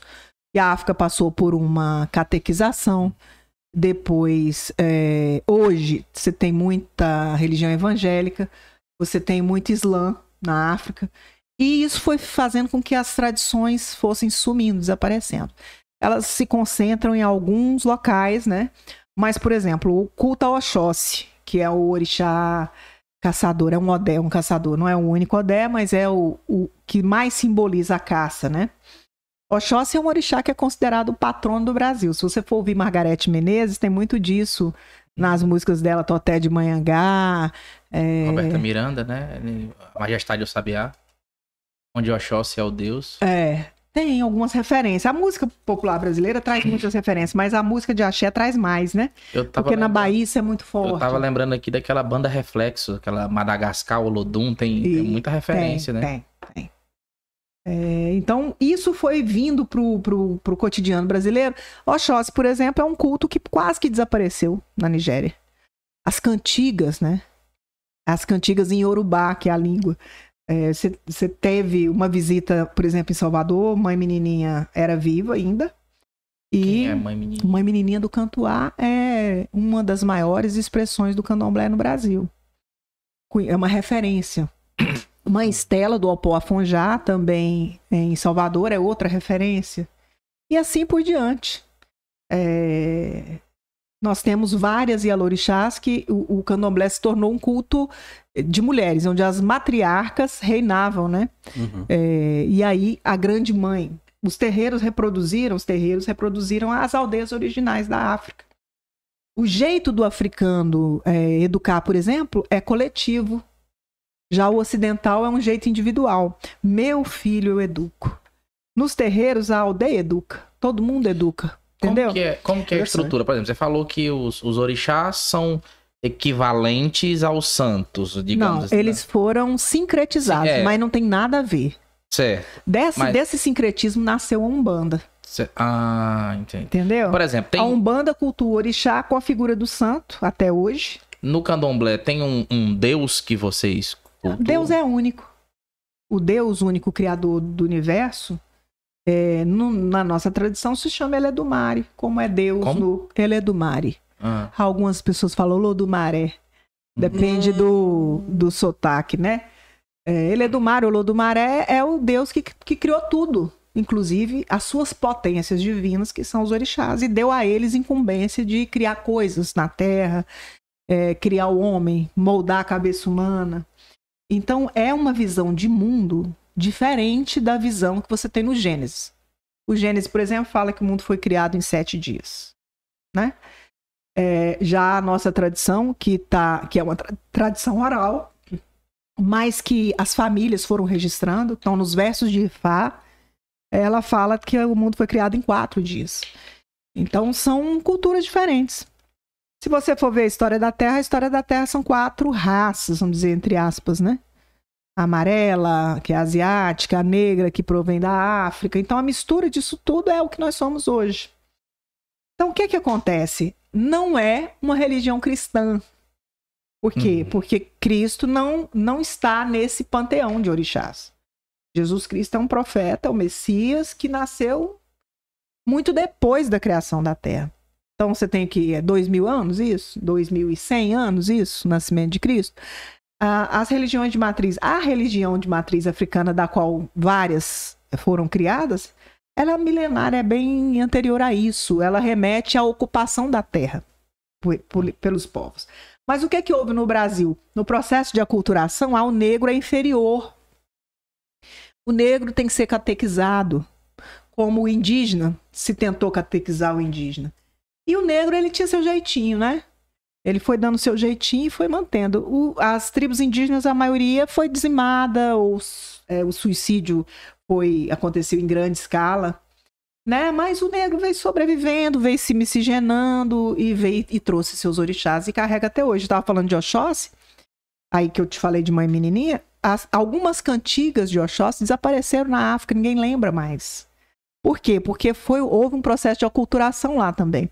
Então, eu me lembro de um episódio, tá no Google, depois vocês podem pesquisar, de um sacerdote católico que veio à Bahia e, naquela recepção, é um chefe de Estado é, e sacerdote, ele encontrou uma menininha. E ela perguntou de onde ele era, de que região da África. E ele falou. Quando ele falou, ela cantou uma cantiga. Ele, ele se emocionou, Ah, porque era uma cantiga que a mãe dele cantava nossa. quando ele era criança. Desbloqueou a memória dele. E, essa, e todo esse legado tá nos terreiros brasileiros, onde ninguém entra com seus títulos. Você entra e deixa o seu título de fora.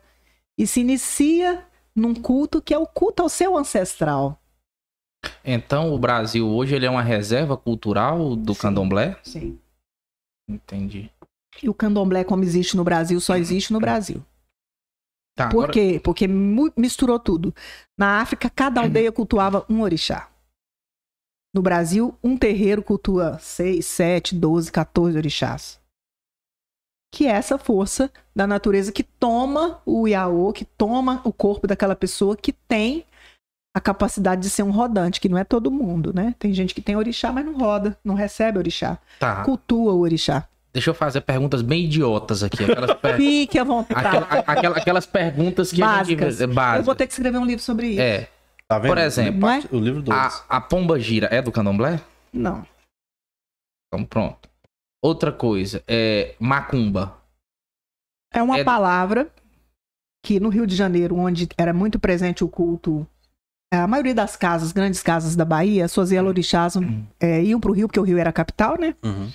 Iam para o Rio e montavam casas lá, como se fossem filiais dos seus templos. Uhum. E no Rio o samba tomou conta, e o samba de terreiro, que é tocado no tabaco, também tomou conta. E aí aquela música se criou, na época tinha um instrumento que chamava macumba.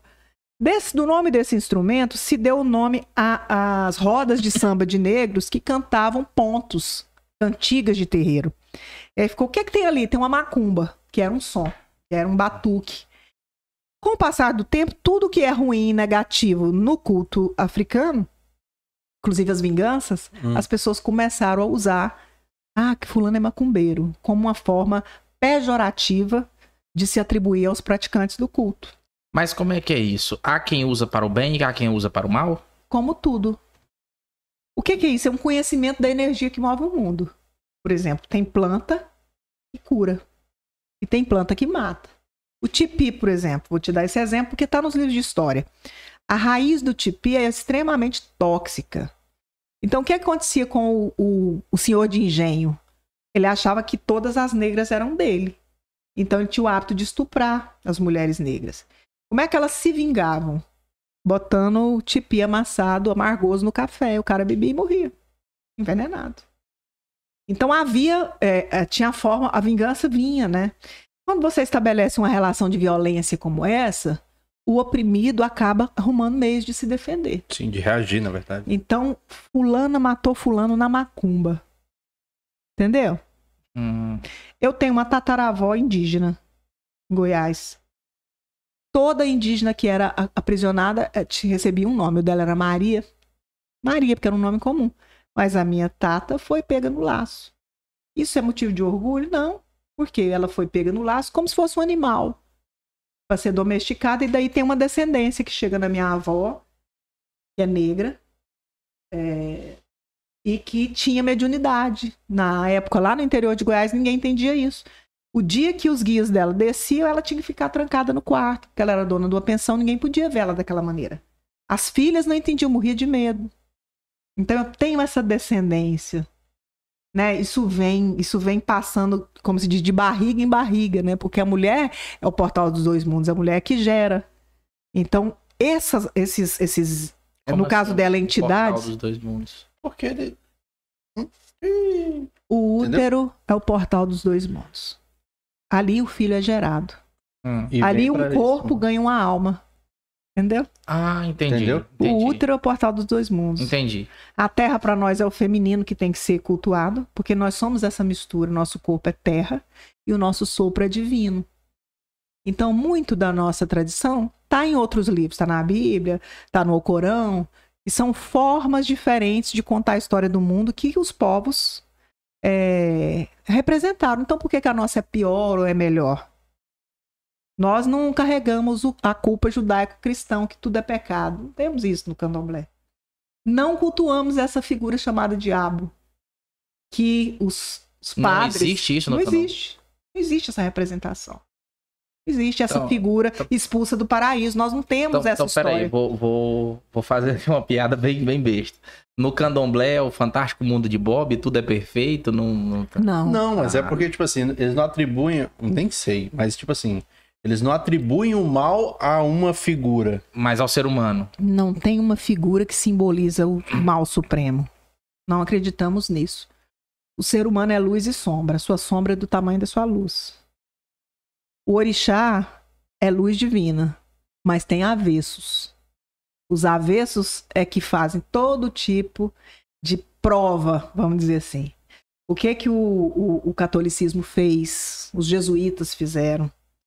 É, atribuíram a Exu a figura do demônio. Então, quem cultua Exu, cultua o demônio. Exu é o orixá mensageiro da comunicação. É o patrono da comunicação. Sem Exu não se faz nada. Todo corpo vivo tem Exu, que é um princípio do movimento. Não atribuíram. Por quê? Por causa de chifre. Chifre é o quê? Desde os vikings. É um símbolo de poder. Os antigos caçadores não tiravam os chifres dos animais e carregavam com eles para provar que eles tinham a força. Não é assim? O dente, a presa de um animal grande que foi abatido, aquilo era status, era o quê? Poder. Então, são simbologias que as pessoas precisam ler, estudar, deixar de ser ignorante. Não ficar criticando uma coisa que não conhece. Ah, Roberta, mas não tem Exu e Pombagira? Tem. São entidades cultuadas na Umbanda. Hum, Mas não são orixás. Não estão no culto do candomblé. Entendi. Aí, muito bom. Mas-. Tem um ditado que diz: não se ensina de pé o que se aprendeu de joelho. Eu tô esclarecendo vocês, mas só se conhece o culto orixá dentro de um terreiro. Você passa aí, descalço, roupinha branca. Você vai aprender para que que serve uma folha. Eu tô cansado, eu tô abatido. Uma folha, que tipo de folha? Folha de... Para que que serve cada folha? Você vai aprender. Folha Qual de- banho de folha que tira o seu cansaço? Entendi. Ah, eu não tô dormindo. A Casa Branca da Serra, que é a nossa casa de Oxalá lá em Itaquaruçu, em que eu sou a dirigente, fundadora. A Casa Branca da Serra recebe muita gente que precisa disso. Que vai lá e eu não tô dormindo, eu não consigo arrumar emprego. Jogaram alguma coisa em cima de mim, algum negativo. Fizeram as trabalho As mim. pessoas lembram que tem corpo, mas não lembram que tem espírito. Seu corpo come todo dia. Você toma banho todo dia. E o seu espírito? Quando é que você limpa ele daquele olhar de inveja que ah, alguém te lançou, daquela pessoa que não gosta de você de graça e fica arrumando confusão contigo? Você saiu de manhã de boa, alguém te fechou no trânsito, te xingou, te xingou. Olha só. Isso é uma palavra má que jogou um negativo em cima de você. Então o que, que a gente faz? Na natureza a gente se limpa. Mas tem que saber o segredo. O segredo é passado de geração em geração no terreno. Entendi. Então não é aqui que vocês vão ter essa informação. É. É lá em Itaquaruçu. Uau! Eu queria até fazer mais perguntas, mas tô um pouco limitado aqui. Tô tentando processar tudo que você me falou. Não, porque é, É. muita informação É. interessante. E, e é interessante também porque a gente vê que as pessoas hoje, eu acredito, estão mais um pouco mais é, esclarecidas. Apesar de a gente ter uma onda aí de, de ódio muito grande com, com as outras religiões. E o, o- o- eu acho que o cristianismo das igrejas evangélicas, principalmente, estão com uma, uma vertente que eu não acredito que seja a essência da igreja evangélica. Até a gente já teve com um pastor aqui também a gente Uhum. comentou sobre isso, sobre esse. é, de- eu vi um vídeo hoje no Twitter, o pessoal falando, sobre um pastor falando que o, o legado desse ódio que está sendo plantado dentro da igreja, mas que não deveria, não pertence à igreja, mas está sendo plantado lá dentro, e o prejuízo que isso vai trazer para a religião cristã nos próximos anos por causa dessa, desse ódio atirado aos outros, às outras religiões, etc. Gente, eu não ponho todo mundo no mesmo balaio. É porque, igual você falou, ruim tem em Não, todo lugar. não. Sabe o que acontece? Você tem um movimento neopentecostal dentro das igrejas evangélicas, que é o quê? Jesus é prosperidade. Esse pessoal pulou aquela parte da Bíblia que fala que é mais fácil um camelo passar por uma agulha, que não é essa agulha, tá? A gente tem que estudar um pouco de história. Era aquela abertura pequena que tinha no, nas, nas muralhas que cercavam as Uhum. cidades, né? O camelo com aquela corcunda não passava no fundo de uma agulha. Era isso, que era difícil, mas não era impossível. Então era mais fácil do que um rico entrar no reino dos céus. Por quê? Porque o rico não tem, normalmente, o espírito da caridade, de, de amor ao próximo, enfim. Isso é uma figura de linguagem que está aí na igreja. Mas o neopentecostal, ele vende que Jesus vai te dar o carro. Aí ele bota lá, Jesus que me deu. Como se Jesus escolhesse, não, você vai ter um carro, você não vai ter um carro. Então começaram a vender a prosperidade na igreja, entendeu? A riqueza nessa terra. Essa- Material. O evangelho da prosperidade, né? Mas se você pegar as igrejas evangélicas tradicionais, era outro, era outra coisa, né? Era, é, por que, que houve esse rompimento de Lutero? Por quê? Porque a igreja tinha se tornado inacessível. Missa em latim, que ninguém entendia. A palavra de Deus cada vez mais distante. Então tem todo um processo histórico, as pessoas têm que ler, né, um pouquinho para poder criticar. Então eu faço essa separação. E no Brasil, e aí voltando para a política, as igrejas evangélicas neopentecostais desenvolveram um projeto de poder, que é a bancada da Bíblia. Que eu não sei aqui em Porto, mas lá em Palmas ela tá firme e forte. em Brasília ela tá firme e forte. Em Brasília tem a bancada da bala e da Bíblia, que são as pessoas mais conservadoras e reacionárias e que negam direitos que devem ser de todos, né? E você começa uma discriminação. Aí, como tudo que é de preto, é de negro, é inferior, eles querem que a nossa religiosidade, que a nossa sacralidade seja considerada inferior a deles. E graças a Deus já tem é, lideranças de outras religiões com esse olhar. Eu, por exemplo, fui convidada lá na, na- pelos adventistas para um encontro sobre diversidade religiosa, em que cada um tinha um espírita kardecista representando a federação, eu estava representando a Federação de Casas de Matriz Afro. Nós fomos lá discutir sobre isso. É, o que, que nós temos em comum? Qual que é a pauta positiva que nós temos em comum? Que a gente pode oferecer em vez de ficar nesse ataque, né? Então, mas você A vê que lá é no, certa, é a sua é errada, todas as Ué, outras são erradas. no, no Rio de Janeiro tem traficante matando em nome de Jesus. Universal do Reino de Deus. Um, um problema sério, grave. Depredando terreiros. Nossa, é uma coisa absurda. Inclusive, é uma coisa que a gente tem intenção de fazer aqui, já era pra ter feito, né? Acabou, é, enfim, Ano caindo no político deu, esquecimento, deu ano uma político também. Mas a gente quer trazer pessoas de diversos é, vieses religiosos pra gente debater aqui, pra poder mostrar a cada um seu ponto e sair daqui melhor do que, do que chegou. E você já está convidada pra futuramente. Estarei presente. Me chamou, eu venho. Vai ser Ah. chique, o negócio vai ser Ah, bom. Candomblé e, e catolicismo, candomblé e, e Umbanda, protestantismo, e e umbanda e kardecismo, kardecismo. e por aí vai.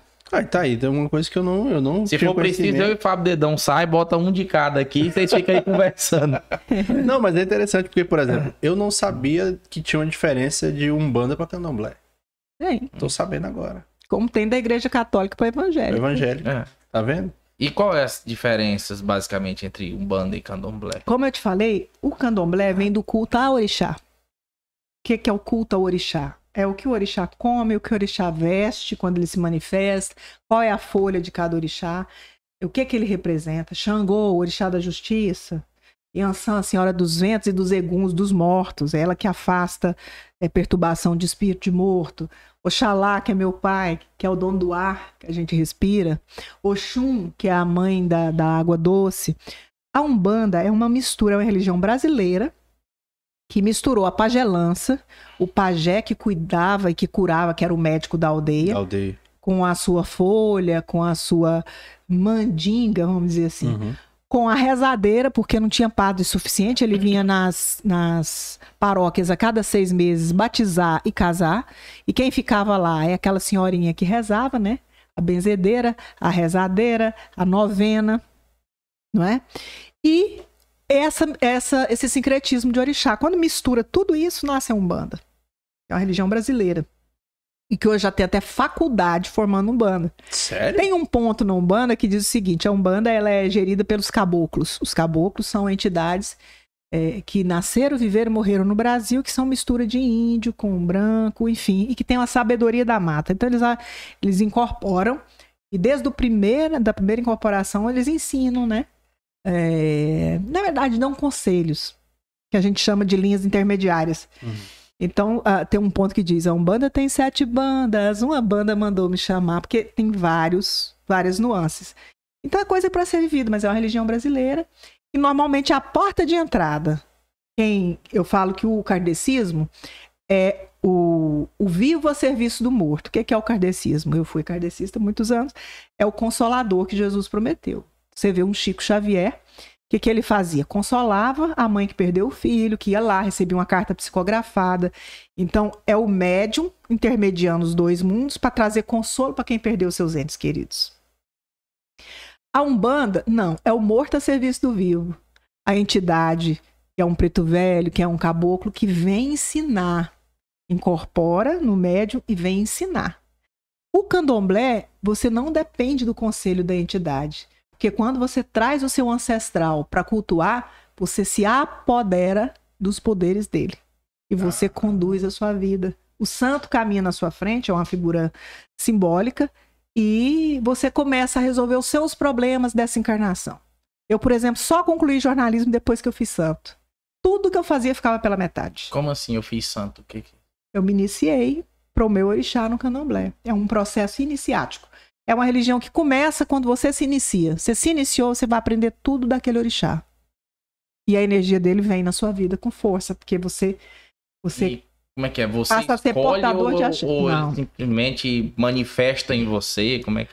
todo mundo que tem, todas as pessoas que têm descendência na nação africana, nem que esteja misturado de alguma forma, você pode ser branquinho, mas se tem um pé lá, você vem e joga búzio, que é o, o oráculo, Uhum. onde Exu diz quem é o seu orixá. Hum, Por quê? Porque você tem alguma coisa que prepondera, alguma energia que prepondera. Pode ser a da água, pode ser a da terra, pode ser a da mata. E essa energia, um orixá comanda. Rapaz. É. E aí, nesse, nessa. Então, nesse processo de consulta, você fica sabendo. E aí você inicia pra se adequar ao. Você tem uma espécie de superpoder adormecido que tá ali, você vai trabalhar ele, podemos dizer, a grosso modo. Não, bem grosso Na modo. verdade- Bem grosso modo. Na verdade, quem tem poder é o orixá. Você se torna Um instrumento. É, você, você funde a sua energia com a dele. É como se fosse isso o processo iniciático, a grosso modo, bem grosso modo mesmo. Mas o que, que é isso? É você cultuar a sua ancestralidade. Quem é ancestral não é antepassado, aí é a diferença.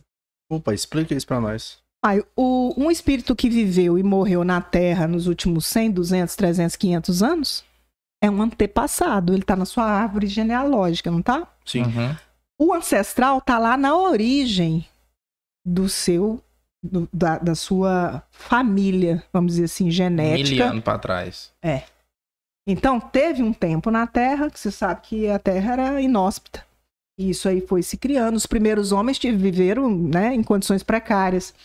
Então, o domínio dessas, dessas forças da natureza, do fogo, de tudo isso, na nossa tradição, cada orixá conduziu uma coisa. Ogum, por que, que Ogum é extremamente cultuado e é sincretizado com São Jorge? Porque Ogum é o senhor da guerra. Ele domou o ferro, ele fabricou as primeiras espadas, inchadas e tudo que se faz de ferro, ferramentas do trabalho.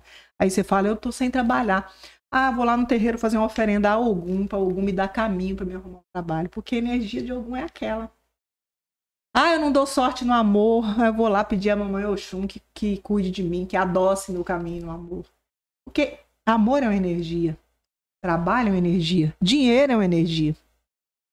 Entendeu? Aí você fala isso, aí o povo vai querer tudo na do dinheiro. Ei, Do jeito que o povo é. Se você souber que as pessoas que procuram um terreiro querem muito mais resolver seus problemas de amor do que os de dinheiro. É mesmo. Ah, falo.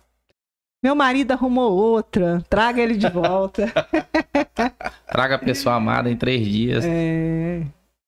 Mas será Tem que isso, compensa? existe isso. Ai, gente, tem muita marmota. tem muita gente ganhando dinheiro em cima da dor do outro. É, Essa é uma coisa que eu não faço. O pessoal vai lá no meu Instagram. Ela faz amarração. Fala o quê, menino? Não. que. Só do cadastro mesmo do tênis Uhum. que vai para os comícios. Os comícios. pra sentir o cheiro das ruas. É Olha aí. desse jeito. Tá vendo? Vamos pro chat, Yuri. Vamos pro chat. Vamos ver o que, que os O que que filhos de tão Candinha falando estão aqui? falando aqui no. Roberta tava querendo saber do chat, então vamos lá. É, pessoal aqui falando boa noite, boa noite, boa noite a todos. Boa noite. É, Quem que deu boa a? Vani tá falando aqui. Eu sabia que eu ainda ia ter um filho médico. É, a Vani é minha mãe. Ih, Yuri. Aquela história que você falou. De quê? Vai, que você ia gravar um vídeo fake aí. Ah, sim. Ah, verdade, tá vendo aí?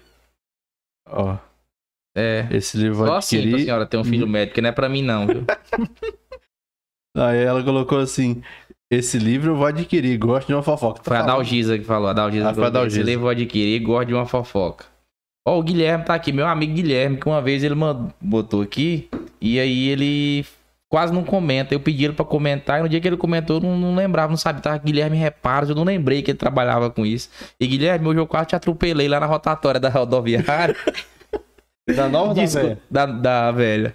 Desculpa, meu amigo. Depois que eu fui reconhecer que era você, senão não tinha quase te atropelado, não. É, aí você ia precisar de reparos. mano. É, ia precisar de reparos. Esse é o Fábio. Olha aí a piada. Ó, minha mãe tá falando aqui, Fábio está muito íntimo do Lelei. Lele é meu brother, a gente É. troca um zap aí. Parceiraço. Abraço pra Lele, tamo Ó, junto. O curraleiro. O Ricardo Apolinário, meu amigo, obrigado pela sua participação aqui. Tá falando, Yuri, manda um abraço para a Roberta. Ela é uma grande personalidade tocantinense. Tenente Coronel Apolinário. Nossa, comandante do sexto. Olha aí. Um abraço. Ele falou mesmo que tá ligado aqui hoje. Ele mandou É. uma mensagem quando ele viu o banner. Isso. É... Ari Santana. né? A Ari Santana tá falando aqui. Roberta Tum, acompanha sua página para atualizar as notícias do Tocantins aqui em Manaus. Uau! Oh. Obrigada pela audiência, hein? Lá de Manaus. Onde? Longe. E eu preciso falar também que eu acompanho. Quase todo dia eu entro Roberta Tum e Kleber Toledo para saber as notícias. Ele é, ele é o. Quando a gente chega aqui pra gravar o episódio, fazer o episódio, ele tá ali, ó, com o computador ligado, com as duas telas. Um tá Roberto Ator, tá Kleber Toledo, ele vê nos fuxicos da política. Coisa Eu, eu já sou o, o mais, mais moderninho que eu fico no Twitter. Eu acompanho as tretas lá no Twitter. Toda vez que você solta tem cabaré essa noite, eu já fico querendo saber cadê os fuxicos. Aí uma, uma coisa interessante. O Kleber Toledo ele tem uma característica, mas é só política que ele, que ele escreve, né? Você ah, fala um pouco mais além da política, mas você não fala policial. Por quê? Que eu cansei de tomar processo. é sério. Eu tirei mais de 6 mil matérias de polícia do portal. Sério? Nesses nossos 13 anos. Não, eu quase quebrei o ano passado. Sério, velho? Um cara foi preso aqui, no Tocantins, Uhum. lá em 2009. Lembra que quando começou a internet tinha umas histórias de vender coisa na internet? Os caras vendiam tudo e Tem esse até hoje. Não, mas esse cara era conhecido como o rei do golpe da internet. Não vou Ah. falar o nome dele porque já fui processada, Sim. já paguei, então chega. Chega. O que acontece? Eu tinha um repórter muito afoito. O que, que ele fazia? Ficava pesquisando coisa em outros portais. Aí ele, o cara foi preso aqui, mas ele era do Mato Grosso e foi recambiado e saiu num portal da Nanindel, preso no Tocantins, papai, que ele vai, pega aquela matéria, faz umas 15 linhas e joga no portal. Nessa época, o T1 tinha 12 editorias. Nossa. Como é que eu ia ler tudo antes de ver? Não tinha condição, tinha que confiar nas pessoas, né? Não dava. Tá, o cara é o maior litigante profissional do Brasil. Ele espera as coisas sair, ele não pede para tirar o nome dele, aí ele consegue lá na frente sair fora dos processos e vem e te processa por danos morais. E ele fez isso. Porque ele era inocente e tudo. Aonde ele fez isso? Em São Paulo. Nossa. O dia que eu recebi por e-mail a notificação, já tinha dois anos, era para retirar do ar em 24 horas, sob pena de pagar multa diária. Sem sem se isentar dos danos morais. Ou seja, se ele tivesse preocupado com o nome dele, ele tinha ligado lá e falado: Ó, oh, deixa eu te falar, isso aí não é bem assim e tal. Eu te mandar minha versão, não. Como ele fez comigo, ele fez com o G1, ele fez com o UOL, ele fez com o Terra, ele fez com todo mundo. Os grandes portais, provedores, falaram: não, aqui a gente só reproduz conteúdo, a gente não, pro, não produz. Eu constituí um advogado daqui, que deu conta de perder o prazo de apresentar a minha Ah, defesa, mandou pelo correio, não procurou alguém lá para protocolar. O dia que acharam isso lá, já tinha vencido o prazo. Nossa. Aí eu fui julgada a revelia, ele não me falou. Aí eu fui condenada por danos morais, ele não me falou. Aí um dia eu acordo, tô no hospital com a minha menina com pneumonia, meu irmão, que é meu administrativo, me liga, o que, que aconteceu na conta? O Carles tinha sido caçado e a gente não sabia se o Vanderlei ia continuar pagando a cada 30 dias o que a gente tinha já veiculado. Aham. E aí apareceu um Pronamp lá, eu falei, faz, porque vem o 13 terceiro, a gente tem que garantir a folha. Moço, vem um Que que é bloqueio. Pronamp? Pronamp é, um, é, um, é um, um financiamento do governo federal Ah, com juro tá. baixo para a empresa. Tá, Uhum. Aí a gente pegou, né, aquele dinheiro e guardou. E aí veio uma ordem de bloqueio, meu amigo. Foi 53 mil que eles bloquearam na nossa conta. Meu Deus. Por causa desse BO. do- Moço do céu, você não tem noção, não. Eu enlouqueci pra achar de onde vinha aquilo. Mas o bloqueio era de 76, não era de 53. 53 era o que tinha. Amigo, foi, foi luta pra recuperar disso. Aí eu falei, quer saber? Acabou a editoria de polícia. Aí quando foi esses dias, um cara que foi preso lá em Gurupi por exercício ilegal da profissão, ele era estudante da Unic e estava medicando, foi preso. Foi pra Bahia, conseguiu fazer um acordo com o Ministério Público, arquivou o processo e vem pedir 12 mil reais de indenização. Falei, não, vou largar de Ah, não, não tem como não. Não dá, amigo. Ali é ninja. Dá. Tem algumas editorias que eu mantenho ainda, estados, cidades. Política é 50% do meu conteúdo. Mas você quer saber de saúde, tem lá. Você quer saber de concurso público, tem lá. Não é fácil manter essa cobertura, mas a gente insiste nisso. Eu também tô pensando em fazer igual o Kleber daqui uns meses. Ficar só na política. Nem só na política. Eu quero fazer política, viagens e negócios. Porque o Tocantins é um estado extremamente promissor para empreendimento. Então, os cases de sucesso de gente que começou com pouco e conseguiu fazer um bom negócio, eu acho que incentiva outras pessoas. Eu gosto de falar disso. Eu gosto. Gosto de empresa, gosto de negócio. Então, acho que eu vou reduzir o portal a essas três áreas. E viagem, né? Todo mundo quer saber de tudo. Jalapão, etc. Uau. E Jonas, ele me conhece, foi buscar uma coca. Paulo Jonas. Seu cara. Inclusive, fica a deixa aí pra, pra vocês. Deixa eu pegar mais um copo ali pra Roberto. Vai, vai, faz É, eu vou beber do nesse, pega fazer pra vocês. Não, vai nesse mesmo? Então, pode deixar. Depois a gente bebe. Você Faz um fazer? pix pra gente ter condição de oferecer pelo menos uma coca pro convidado, porque só deu pra oferecer água. Então É, faz o porque- pix aí. O no outro esquema lá só vê o salgadinho. É. Faz o Pix, faz o Gente, Pix. gente, o convidado pode trazer uma coquinha também, mas faz o Pode. Pix. Faz o Pix aí, sou serradinâmica.com. Ó, tem Ó, mais uma mensagem. O Apolinário tá falando aqui. Eu gosto de tomar uma pinga com tipi na sexta-feira santa, fecha o corpo. Fecha mesmo. Cuidado, hein? Você tá usando o quê? A folha do tipi? Não põe muita, porque intoxica. É, eu já vi do tipi, o pessoal coloca na porta da casa pra fechar Proteção. mal olhado, né? Proteção. Diz que quando passa uma pessoa da energia ruim, diz que ele fede na hora. E a ruda, né? Arruda A também? ruda seca. Seca. Seca. E se for um cara da BRK pra cortar a água lá, então. É. Não, nesse caso eu te, te aconselho criar um cachorro. E Ou, não, e não, não ou um. Como é que. É, é, é ganso? Ganso, Ganso? marreco, não sei. que Diz que é mais valente do que cachorro. É mesmo? Tem, tem esses trem É também. verdade, é Ó, verdade. tem aqui a Tatiana Bastos, tá aqui também, mandou quanta informação valiosa. Obrigada, Roberta, sua energia é maravilhosa. Cerrado Dinâmico, queremos cortes dessa entrevista no Instagram. Fica a dica aí, viu, Yuri? É. Obrigada, Vai ter corte. Tatiana. Brigadão. Vai ter cortes. O nosso editor tava de férias. só- em breve ele está de volta. o Apolinário respondeu aqui a Folha. Muito bem. Pouca, viu? Tudo bem, então, comentários Lidos. lidos. né? Roberta, teve alguma coisa que a gente não falou aqui que você gostaria de falar? Que a gente esqueceu de perguntar. Uma coisa que você veio pensando assim, vou falar isso bem lá. Não, não é nem que vocês não perguntaram, mas como nós estamos vivendo a eleição, eu quero deixar meu recado sobre isso. Sim. Talvez essa seja a eleição no Tocantins que mais tem influência da eleição nacional. Nós estamos vivendo um momento de extrema polarização no, no país. E não é uma polarização político-partidária só. É de. Como é que eu vou te falar? De filosofia de vida, de defesa de valores vida e morte. Essa pandemia ensinou muita coisa, muita gente perdeu pessoas. E eu, desde a outra eleição, tem uma tal de uma defesa de voto em branco, que eu sou contra. Eu acho assim, tem candidatos, escolha um. Mas tem uma coisa pior que o voto em branco, é não ir votar.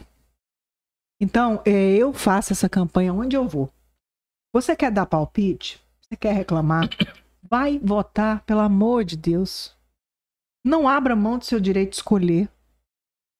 Essas abstenções altíssimas permite que pessoas que não são legais sejam eleitas. Então, assim, a política é tudo igual? Não. Pessoas não são iguais. Propostas não são iguais. Então, dá um tempinho, avalie as coisas. Escolha seu representante, escolha, exerça o poder de escolha. Então, assim, não adianta você reclamar que a Assembleia não te representa se você não escolher seu deputado. É, nós tivemos um prejuízo enorme nessa nesse mandato presidencial com a aprovação de duas reformas. Eu ia me aposentar dentro de seis anos. Agora são nove. Meu Deus, mais três anos ainda. Não, é menos? É- era menos. Era menos. Eu sei que agora aumentou cinco anos. Então, assim, essa reforma previdenciária foi horrorosa. Aí teve comigo a professora Dorinha lá na época que ela votou isso. Não só ela, tá? Outros parlamentares votaram também. Eu não tô falando mal da Dorinha, tô falando a explicação que ela me deu. Falou, Uhum. Roberta, não tinha condição. Ah, o país quebra. Eu penso diferente. Por exemplo, eu sou uma pessoa de esquerda. Vou assumir que eu sou uma pessoa de esquerda, porque eu acredito que você tem que ter defesa de direitos sociais, defesa de direitos do trabalhador. É, tem outras formas de levantar dinheiro, além de fechar o gargalo da corrupção em tudo. É, taxação das grandes fortunas, eu defendo. Tem gente que não sabe nem contar o dinheiro que tem.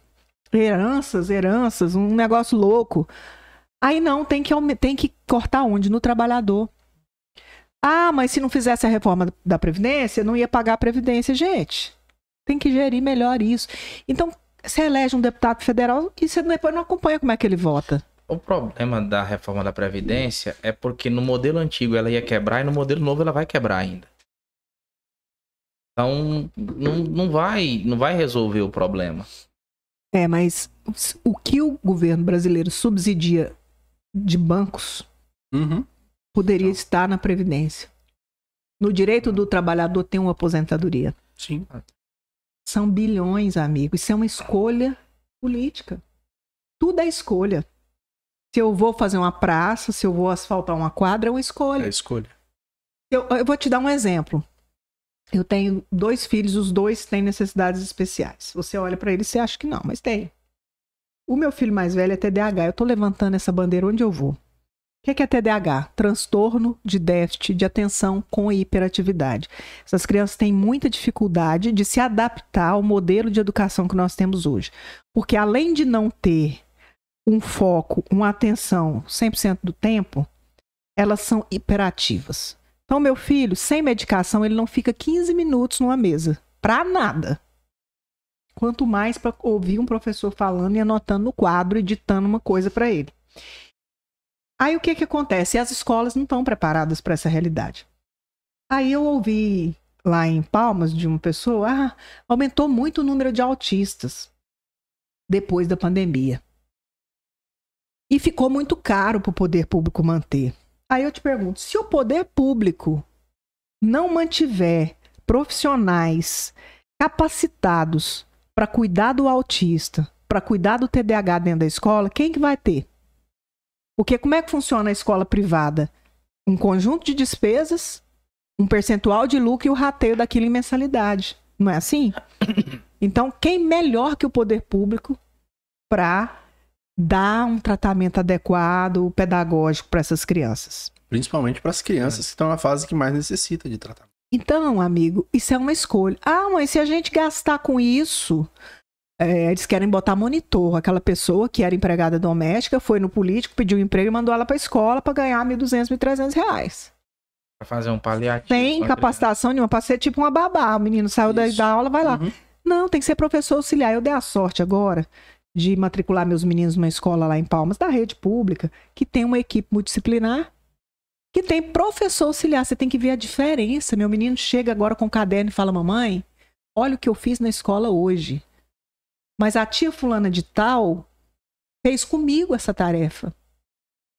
Que bacana. Então, assim, é, tem muita coisa que é escolha política. Vou te dar outro exemplo. Esse final de semana que passou foi o Festival Gastronômico de Itaquaruçu, 16 Esse evento começou com o Raul Filho. E era uma feirinha, né, Jonas? Lá na Maracaípe, uma coisinha mínima, o Raul foi, foi melhorando a cada ano, mas não tinha esse formato de grandes shows. Aí entrou a Márcia, que tem uma visão de mundo, é um cara viajado, e, promo e criou eventos em Palmas para transformar Palmas num fluxo de turistas. Então você ia na Páscoa, a cidade toda enfeitada, você ia no Natal, o Natal Luz, né, aquela coisa toda. E o Festival Gastronômico ganhou shows de porte nacional. Quando isso aconteceu, começou a dar problema em Itaquaruçu. Uma estrada só para subir. 16 quilômetros entre Taquaralto e Itaquaruçu. Se for Palmas, do último trevo é 30. Filas homéricas. Chega lá, gente demais, a comida acabava. A pessoa ia embora frustrada. Fila para poder pegar comida. É, agora nós vamos juntar todas as sugestões e levar para a prefeita para ver se corrige para o ano que vem. É, várias sugestões.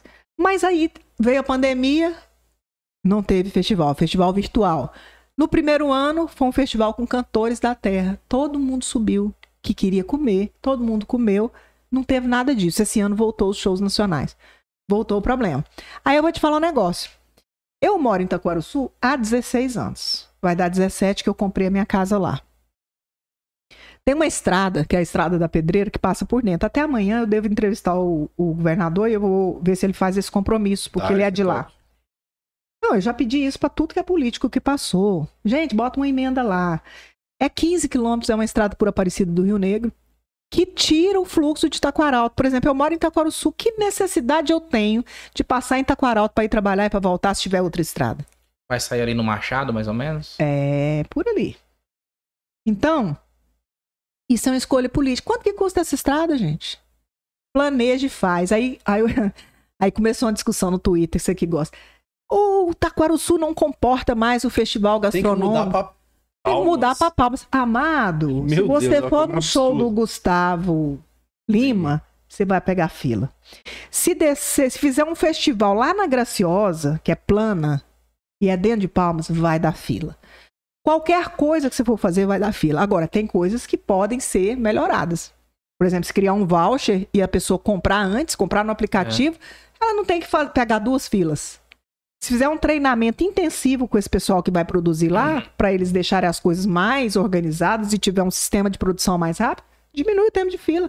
Agora, por que, que tem que tirar de Itaquaruçu? Ou você pode, por Sou exemplo, contra. também descentralizar o festival, colocar uma praça de alimentação ali com algumas coisas, nenhuma, nenhuma daquela, naquela praça que tem, nenhuma outra praça, onde tem mais espaço, onde tem um fluxo.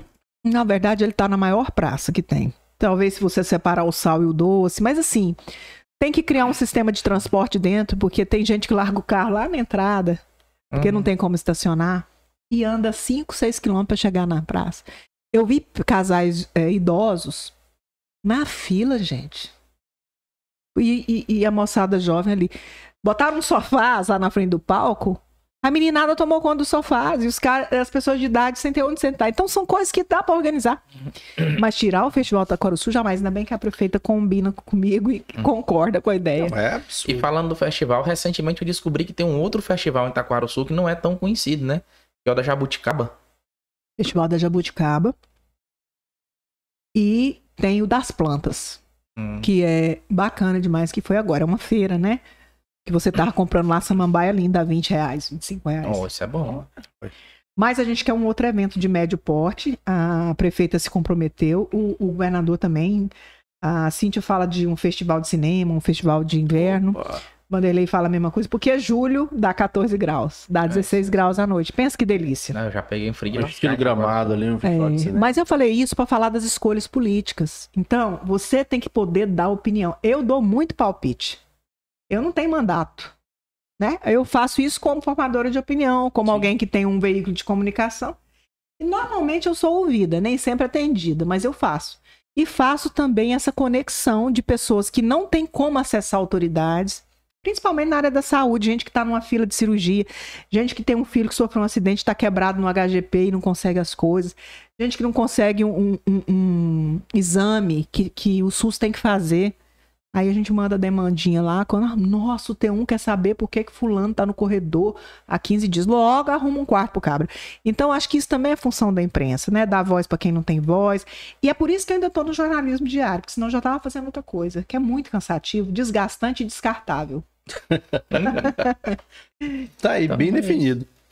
Bem, Mais alguém Então, no chat aí? não teve mais nada não. E então nós queremos te agradecer pela disponibilidade, se deslocar de Itaquaruçu até aqui para vir bater esse papo com a gente. Também foi um prazer conhecer você pessoalmente, para acompanhar o seu trabalho aí. demais. Uma honra. Acompanho seu Gente. trabalho há muitos anos. E a porta- as portas estão abertas para voltar mais vezes. Até peço desculpa, a gente não abordou tanto aqui a sua história, falando tanto de política, de política, de política, mas é, a gente falar um pouco mais sobre você, o seu lado pessoal, outras coisas que você gosta. Então, você tem assunto para muitos podcasts. E pelo amor de Deus, lança esse livro aqui. Esse livro tem que ser lançado aqui. Tá Compromisso, tá feito, tá bom? Aí. Eu venho aqui primeiro. Show de bola. muito obrigado. Gente, eu que agradeço. Vocês fazem comunicação de um jeito novo, né? O pessoal fala, ah, podcast tá na moda, mas conversar com as pessoas, a, a melhor entrevista é essa informal. Que você bate um papo, a comunicação ela virou horizontal. Por que, que comício não funciona mais? É melhor fazer reunião de fundo de quintal. Para dar oportunidade das pessoas falarem, não só ouvirem, de ser um diálogo. Então, esse meio, essa, essa maneira de fazer as coisas é muito bacana. Eu, eu gosto de, sempre que eu posso, que tem uma iniciativa dessa, eu vou para fortalecer também. Né? Vocês estão aqui Obrigado. fazendo uma coisa que dá audiência. Quem quer assistir, vem ali no canal, se inscreve. Ajuda vocês a manterem ali a coisa funcionando. E vocês estão de parabéns. Viu? Muito obrigado. Ah, obrigado. Prossigam. E muito grata pela audiência de vocês. É, cuidado com esses cortes que vocês vão fazer. Não me ponham em maus lençóis. Faça comigo o que vocês fizeram com o Carlos Amaro. Não, mas o Yuri tá calmo esses dias. O Yuri tá Não. tranquilo. Olha o sorrisinho dele. Você tá entregando que sou eu que faço. Não, não, Não. mas não, não, não. É Não, outra pessoa, é o estagiário que faz. Marca ele, gente, quando vocês virem ele na rua. E o pior é que eu não posso nem finais, me né, esconder que careca é ponto de referência. Brilha. É. Brilha Então, recados finais. Mais uma vez, muito obrigado. Eu vou aqui pro lado pra gente fazer o encerramento. Fábio Dedões vai, vai dar o recado final. Os recados finais. Recados finais, Yuri Vinícius. Gente, muito obrigado. Obrigado demais, Roberta. Chique demais. Conheço a Roberta Tum. Chupa mundo. Chupa Twitter. Falando em Twitter, semana que vem vamos receber aqui o prefeito do Twitter, né? Ricardo Freitas vai estar aqui também com Bom a dia, gente. Ricardo, vem aqui. Bom dia, Ricardo. Vai dar boa noite pra vocês. Na segunda, né? Segunda-feira. Segunda-feira, dia 20. Não, não é 20 ainda, não. 18? 19? Vocês já chamaram a freira de Cinta Liga? Ah, não. Você tem que chamar a freira de Cinta Liga aqui. Nossa, verdade. Ela é babado, gente. Segura Queremos. a audiência, ela quebra tudo. Queremos, queremos. É acessando esse povo aí. Então, gente, muito obrigado pela paciência de vocês acompanhar a gente aqui durante todo esse podcast. Lembrando que segue a gente lá no Instagram, arroba Cerrado Dinâmico, e também nas outras redes sociais. Em breve a gente vai estar soltando os cortes desse episódio aqui com a Roberta. Vamos tentar não polemizar, tá? Não tem nada Ah, eu polêmico. acredito que eles vão tentar polemizar. Mas não vai dar nada, não. Olha, terminou aqui, eu não tô enxergando uma possibilidade de processo. Não, Tá vendo? foi tudo lindo. Super light. tudo Foi suave. super tranquilo. E vamos estar também em todas as plataformas de áudio. Se você não quer assistir o episódio, você quer somente escutar, né? Vai pegar a estrada aí tudo mais. Ouve a gente também nas plataformas de áudio, lá no Spotify, no Deezer, Apple Podcast. Ah, detalhe, desculpa aí, que no Spotify nós somos um dos poucos podcasts do Brasil que também estão disponível em, au- disponível em áudio e vídeo. Desculpa, mundo. Vocês são chiques. Nós é chique bem. E aí, se... É Jeca, mas é jóia. Se inscreve no canal, faz o pix pra gente, serradinâmica.gmail.com e semana que vem a gente tá de volta com mais um episódio aqui no Cerrado Dinâmico. E tchau, obrigado. Valeu, mundo. E até!